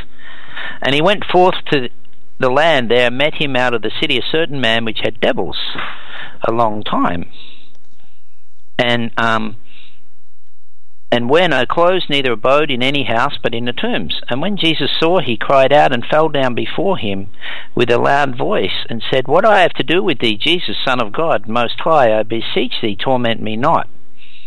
Now, that's the guy manifesting, right? Yes. For he had commanded the unclean spirit to come out of the man. That means Jesus had already started commanding that demon to come out, Yes. and it didn't come out straight away. It started manifesting. Jesus had, for he had commanded the un, 29 says he, for he had commanded the unclean spirit to come out of the man. And it hadn't come out yet. It was saying, What do you got to do with me? And it was manifesting. So right. it's quite normal to say, Come out, and they're not coming out straight away, they're manifesting. That's right. They're putting up a fight. Well, uh, they're putting up a fight. Now it gets into, for oftentimes it had caught him, and he was kept bound with chains and fetters, and he broke the bands, and was driven by of the devil into the wilderness. That's a pretty possessed dude. oh, yeah. And time. And Jesus asked him, saying, "What is thy name?" Well, there is Jesus already said, "Come out," but it hadn't come out. Now Jesus is asking, "What's your name?" He interrogated him. Yeah. He's having a dialogue with these things. Right? After he'd commanded them to come out. So, you know, what I what I got out of that was Jesus is commanding those devils to come out. They didn't come out straight away. There was a fight going on. And we are the same.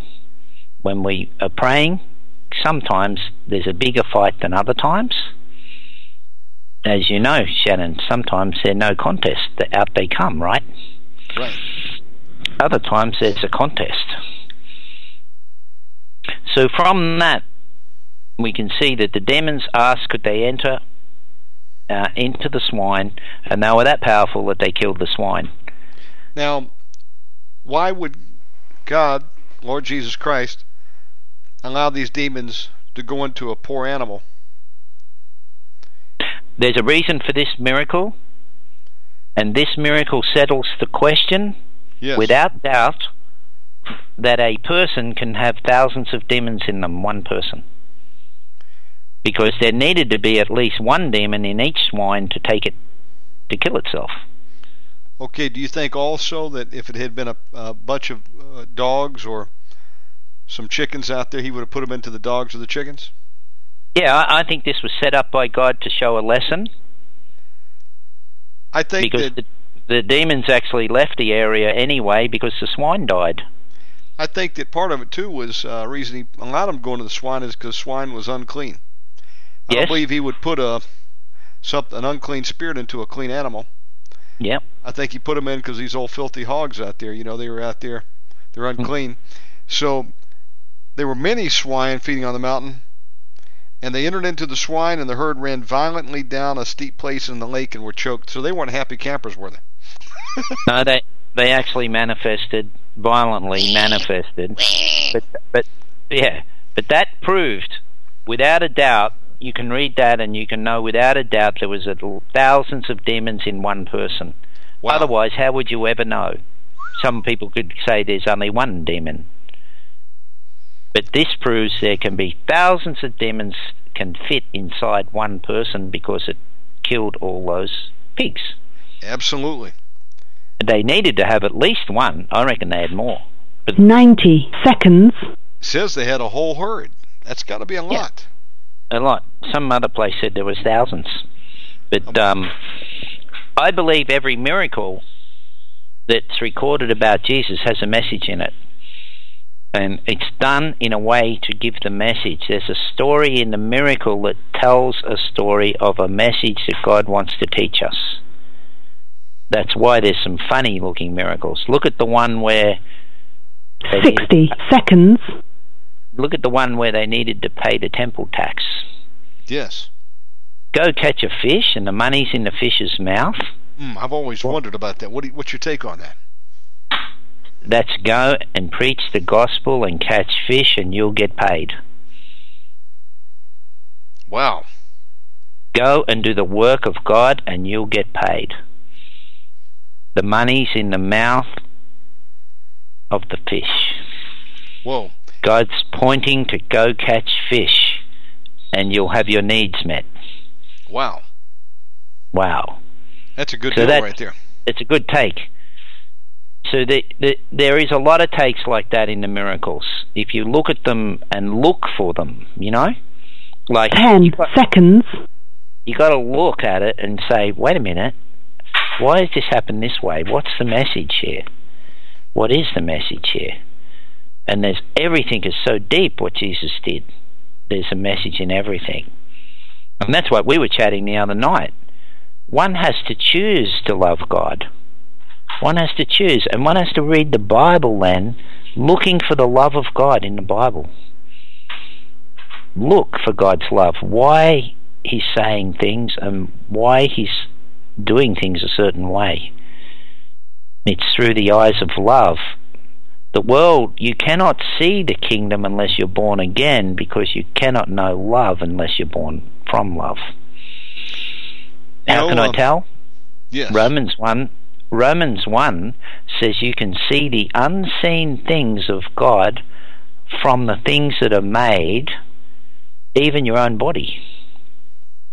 Well, I look at my children through the eyes of love differently than other people's children, don't I? Yes. Because they're mine. So, love, when you're born into a family, is different than if you're just not in that family. So, that's why the world cannot see God. They're not born from God. They don't know love. Look at the two ladies. One's baby dies, they're in front of Solomon. The one that wasn't the mother said, Kill the baby. The one that loved the baby because the baby was born from the mum said, Give the baby to the other lady to save its life. This is why, when you're born from above, you're born again, is to know God, and in God is love, to know the love.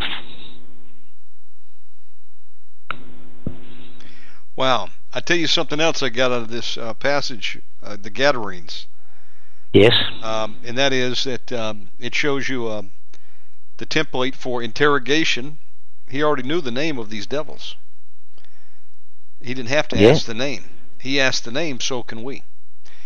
Another Yes. thing is that um, this area of the Gadarenes is where mostly Gentiles believed. These weren't even the Mhm. children. These were Gentiles because Jewish people were forbidden to um, you eat to deal with them.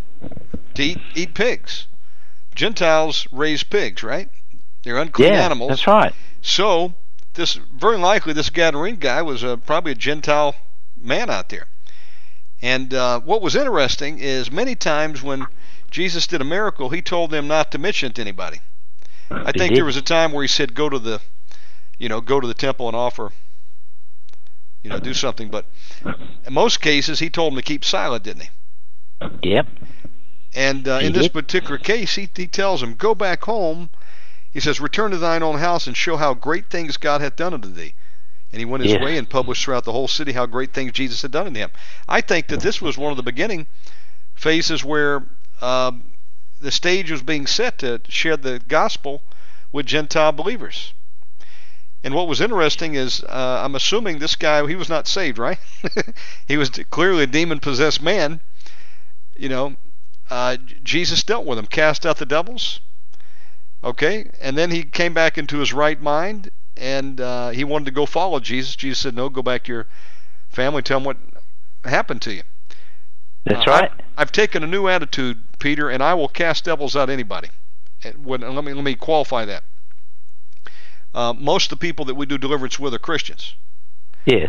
okay but there's some people out there because and, and uh, an important part of being a christian is you can hold the ground you can have the holy spirit come in and fill the voids Mm. um, if they're not a christian okay Mm.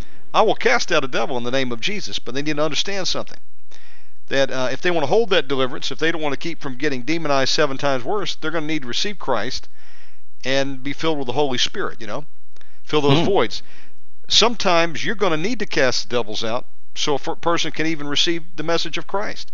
Those demons have got them so bound up. So um, that's my take. Uh, Jesus did it. Jesus did Jesus it, did it. and that's that's he a- did it. He did it to the lady who took the crumbs from the table. Yes, yes, he did. Um, Paul cast out the uh, demon of that girl that had a familiar spirit. What? She was. The fortune teller. He didn't Now- say, "I'm going to lead you Yeah. to Christ first. He said, "Come No. out in Jesus' name." And you know what happened? You know, if you think about that, I thought about that. Her masters was so upset because she was the money maker. She Yes. lost her ability to tell fortunes. She was a slave. They could beat slaves, right? That's right. I, I bet they were saying to her, "Get your powers back." Well, And I bet they were beating her, and because they beat up, nearly beat up Paul on that, and they were angry, and they violenced on her and said, "Get those powers back now." And she would have tried, I reckon, with all her heart to get them back, and she didn't get them back. So when we have faith, we have faith. Jesus had the faith and the power over all the works of the devil. When you cast them out, they're out. They're out. And they don't come back. So, by the way, the name Gadarenes from the Names Amplification Bible means reward at the end. wow.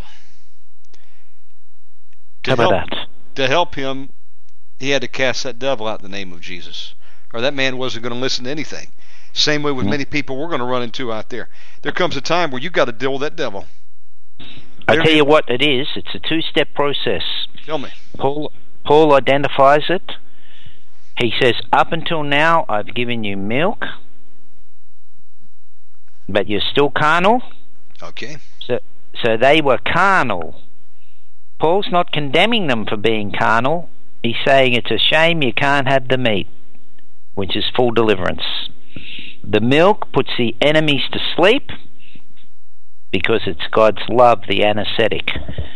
As per Judges chapter 4, see Sisera and Jael, she is blessed among women because she gave him milk.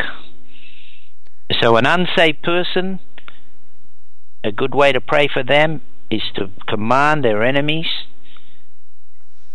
to be inactive, to go to sleep with the love of God. And you can say, Will you receive the love of God? Now, who's going to say no to that? Right. Who's going to say no?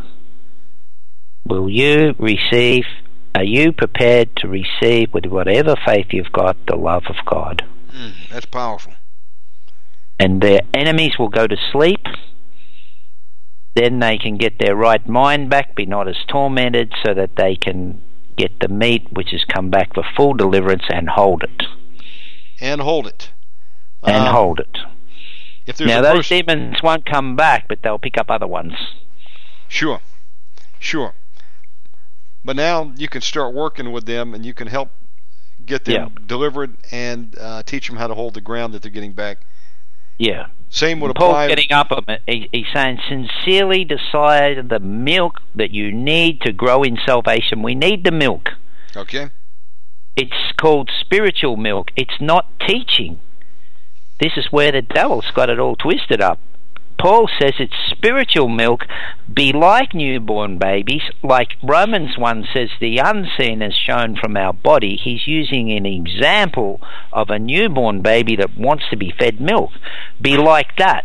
Try and get the milk because you need it to be saved, to grow in salvation. Wow. You, very, very hard to grow in salvation. You've got demons harassing the hell out of you all the time. Right? We've got cases like that that we've run across, right? Yes. If you can get their life settled down, then they can start learning, and then they realize they've tasted the love of God, and they realize there is an answer there. They can then knuckle down and get their act together to keep their deliverance. That's what Paul's saying. Up until now, you should even be teachers, but you're still carnal. I can't give you the full ish. I can't give you the meat. And the the preaching has said that the milk is teaching. It's not teaching. It's nothing to do with teaching.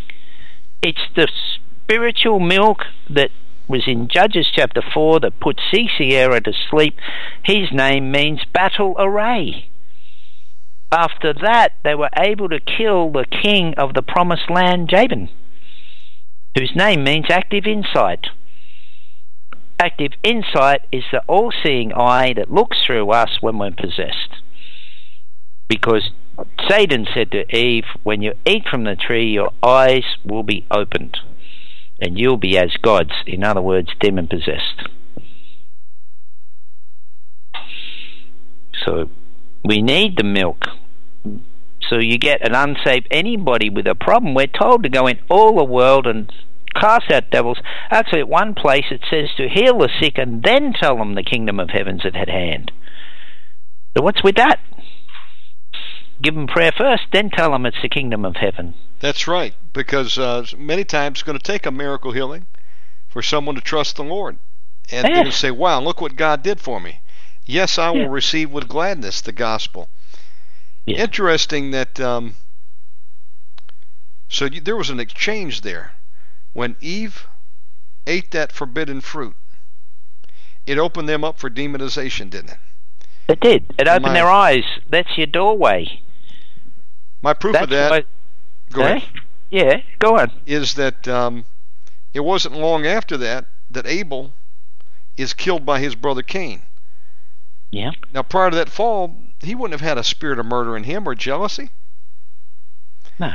So those spirits were, Were in him. gained entry through the eye gate. Where? How it says your eyes will be opened. Ah, wait a minute. It broke the hedge. Yes. It broke What the is- hedge. Go ahead. What is what is nakedness? Exposure. Yes. So they knew they were naked. They became exposed. Naked was the natural manifestation of the unseen. And fear comes with nakedness. That's why when people are fearing, they're open to spiritual harassment.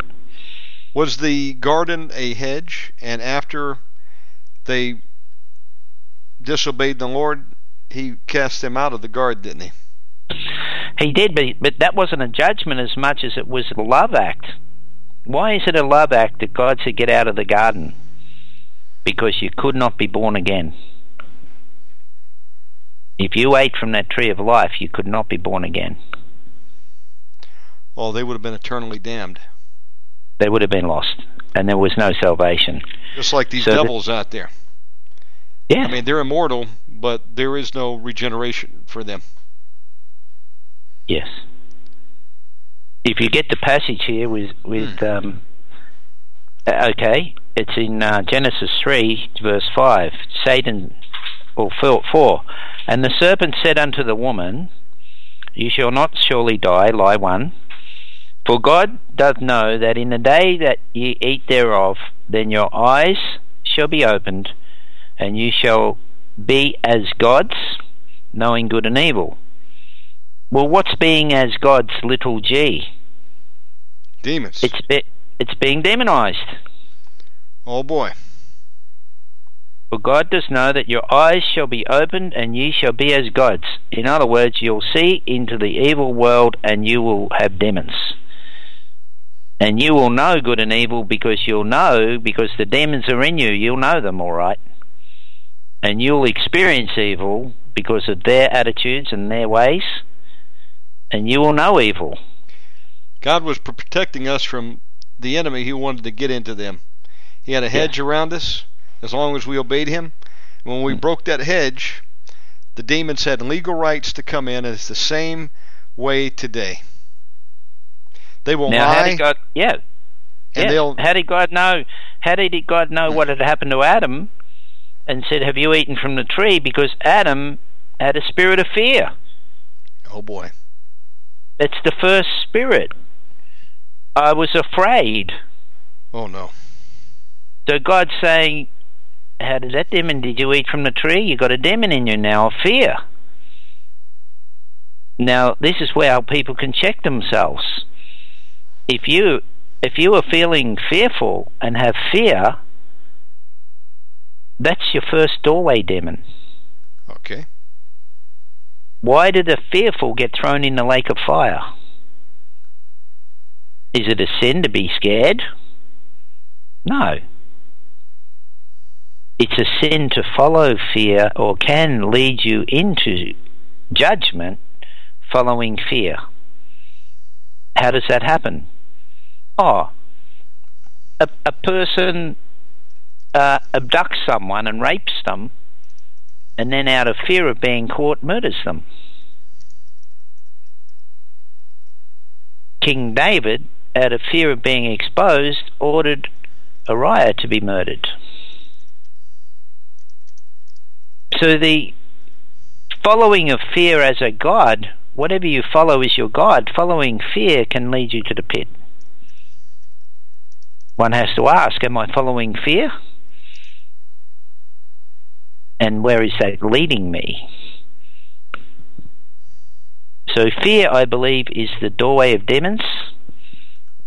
It's the eyes opened, access to demons. When the demon is in, it gives you fear and causes you to do actions like hide from God.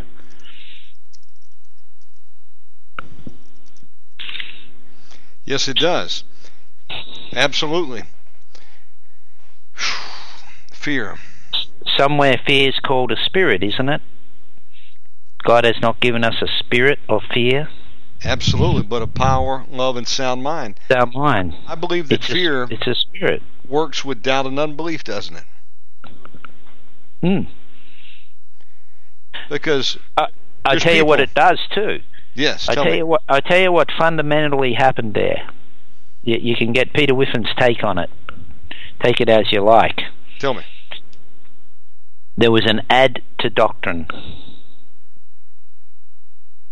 The serpent talking to Eve. If we go there, the serpent. The serpent, uh, chapter three, Genesis. Now the serpent was more subtle than any beast of the fields which the Lord God had made, and he said unto the woman, Yet hath God said, Ye shall not eat of every tree of the garden. And the woman said to the serpent, We may eat of the tree of the garden, uh, eat of the tree, fruit of the trees of the garden, but the fruit of the tree which is in the midst of the garden, God has said, You shall not eat of it. Now here's the mistake. Neither shall ye touch it, lest you die. God never said that. And this is what we have in the church today places where doctrine is added. Now, I believe this is what happened. it's not here, but I believe this is what happened. Satan says, You shall not surely die, as he touched the fruit and proved you wouldn't die because the death was on eating and not touching. So I believe that's how he convinced her.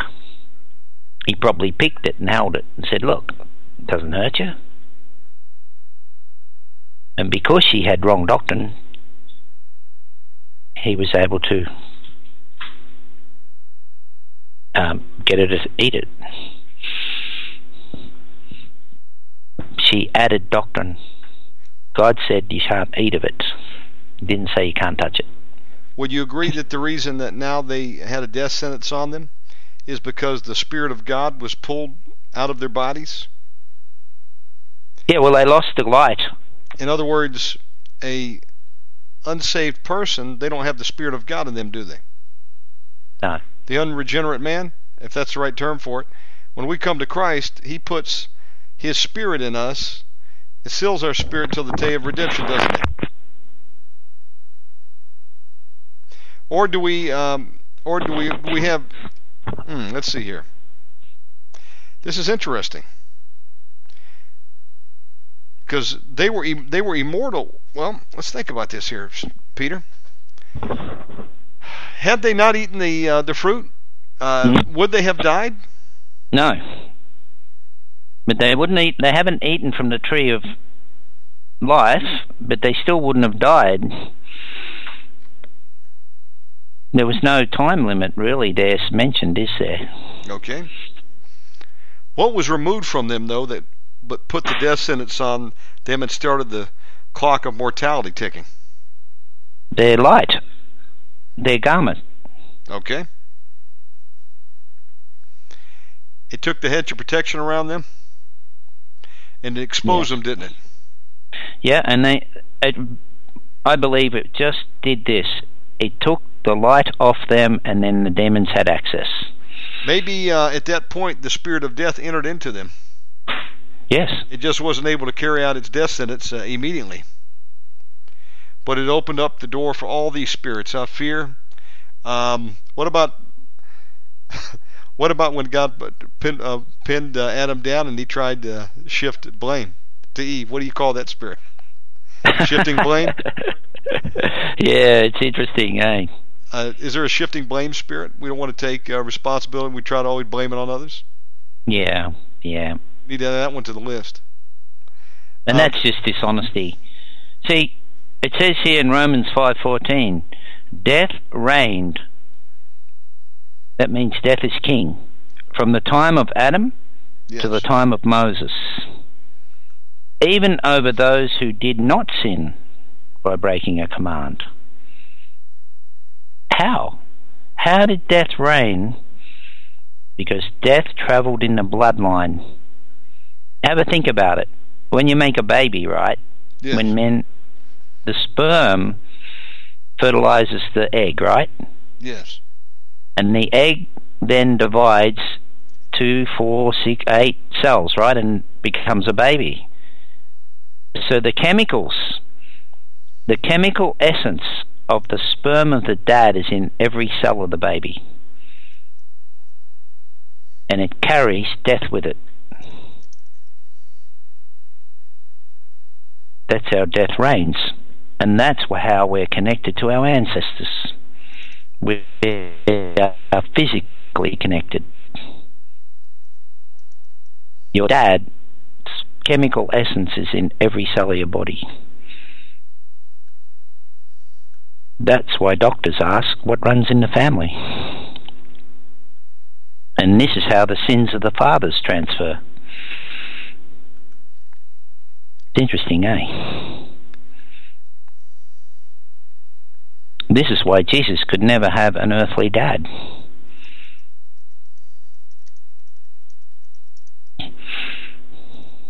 Wow. People think they're disconnected from their dad. This is why the scripture says honor your parents so it'll go well with you. If you curse your parents, you're cursing every cell in your own body. That can manifest in some pretty nasty diseases.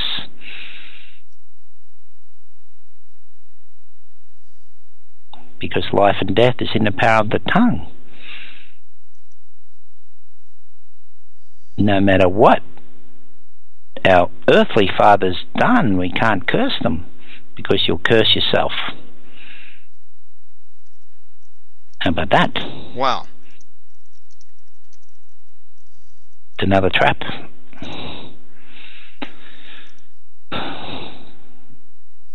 So we got some major traps here. Number one is judging, what we talked about. Number two is cursing your own self by cursing your father. wow. Wow.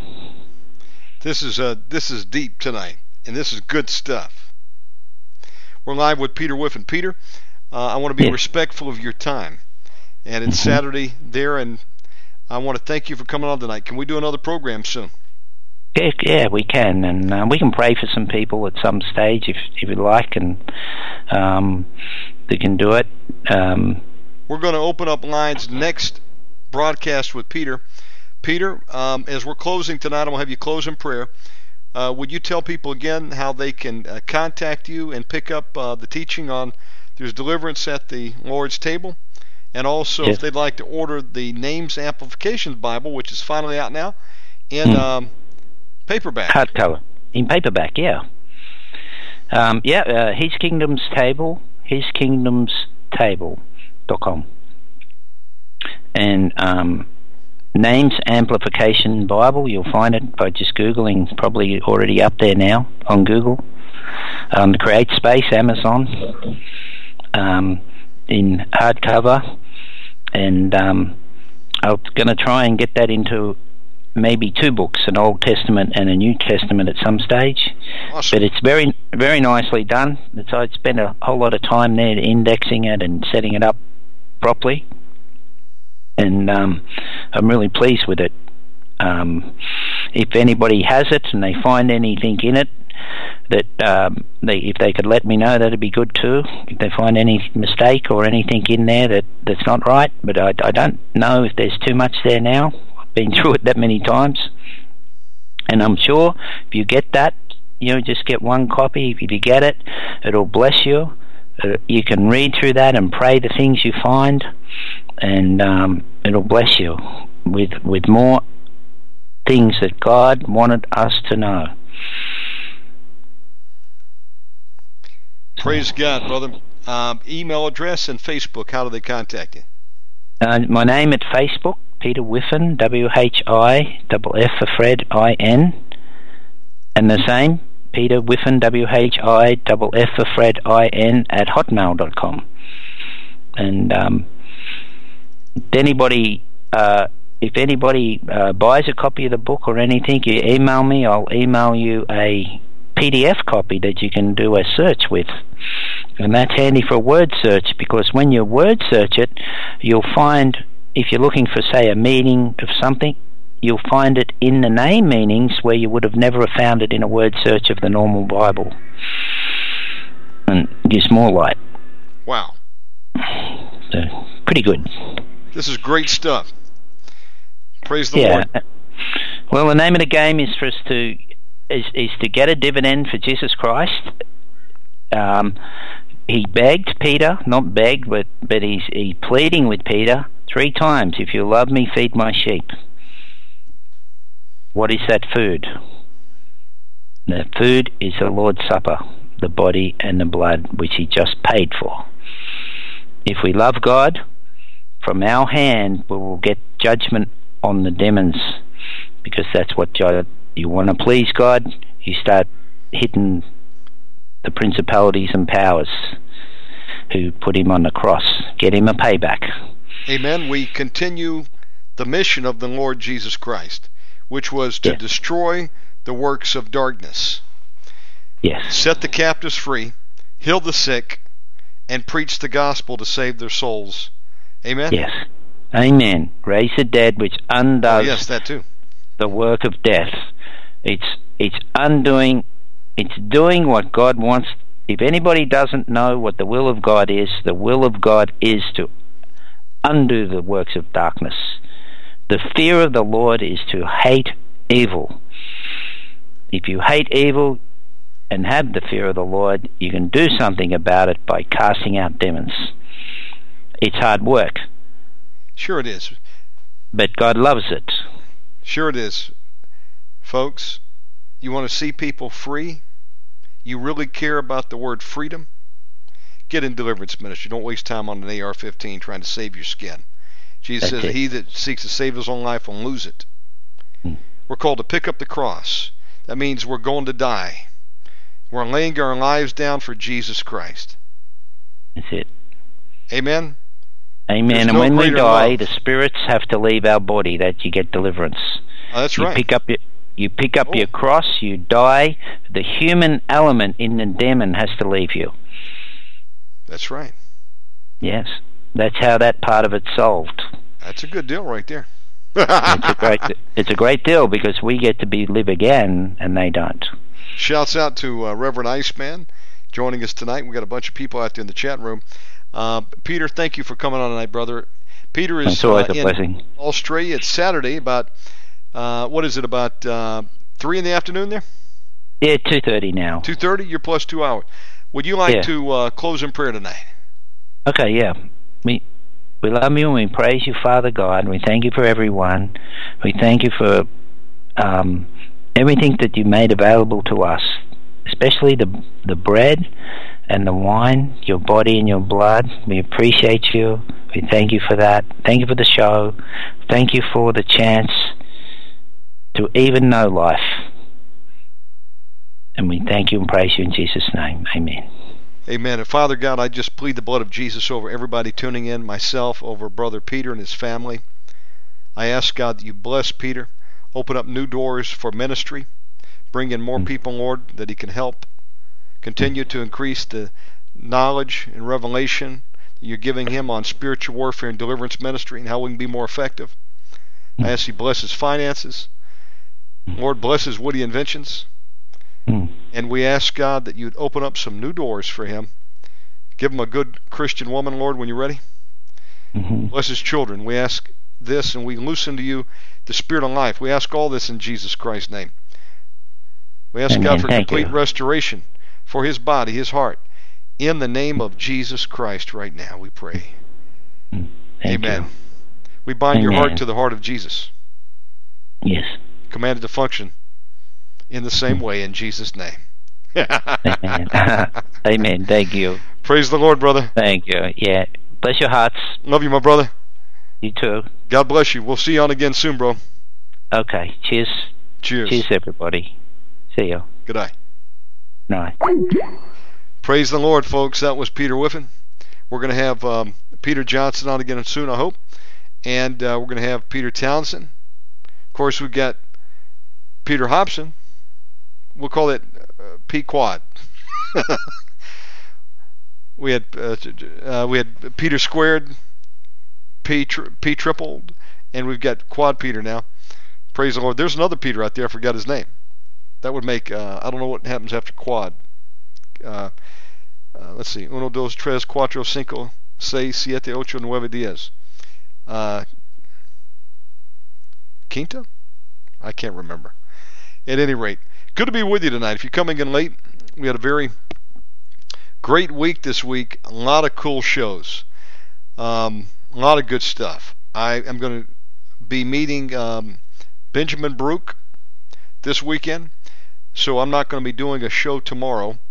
Uh, but we're going to get um, back on track Monday, and um, got a lot of stuff lined up for you already.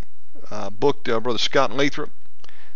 Got a couple dates booked in today for Frank Marzullo, Charlie Costello. We're going to have Heglish coming back. Pastor Michael Thier will be back on the program with other HBC friends. I've got um, Gene Moody. I booked him today, and I've got uh, much more to do. So bear with me. We'll get it all up to date and up in the archives for you. And uh, we're going to have um, more backside of the desert with uh, Zoe Mortal, Soul Man, with uh, Mike Bradford and others. May the Lord richly bless you. Keep me lifted up in prayer. I thank you for tuning in. Love and appreciate y'all. Father God, bless everyone out there in the name of Jesus. We thank you, Lord, for what you're doing in Jesus Christ's mighty name. Good night, folks. Praise the Lord, folks. Again, thank you for tuning in tonight. Love you. I'll see you on the next edition of Omega Man Radio. Thank you for tuning in.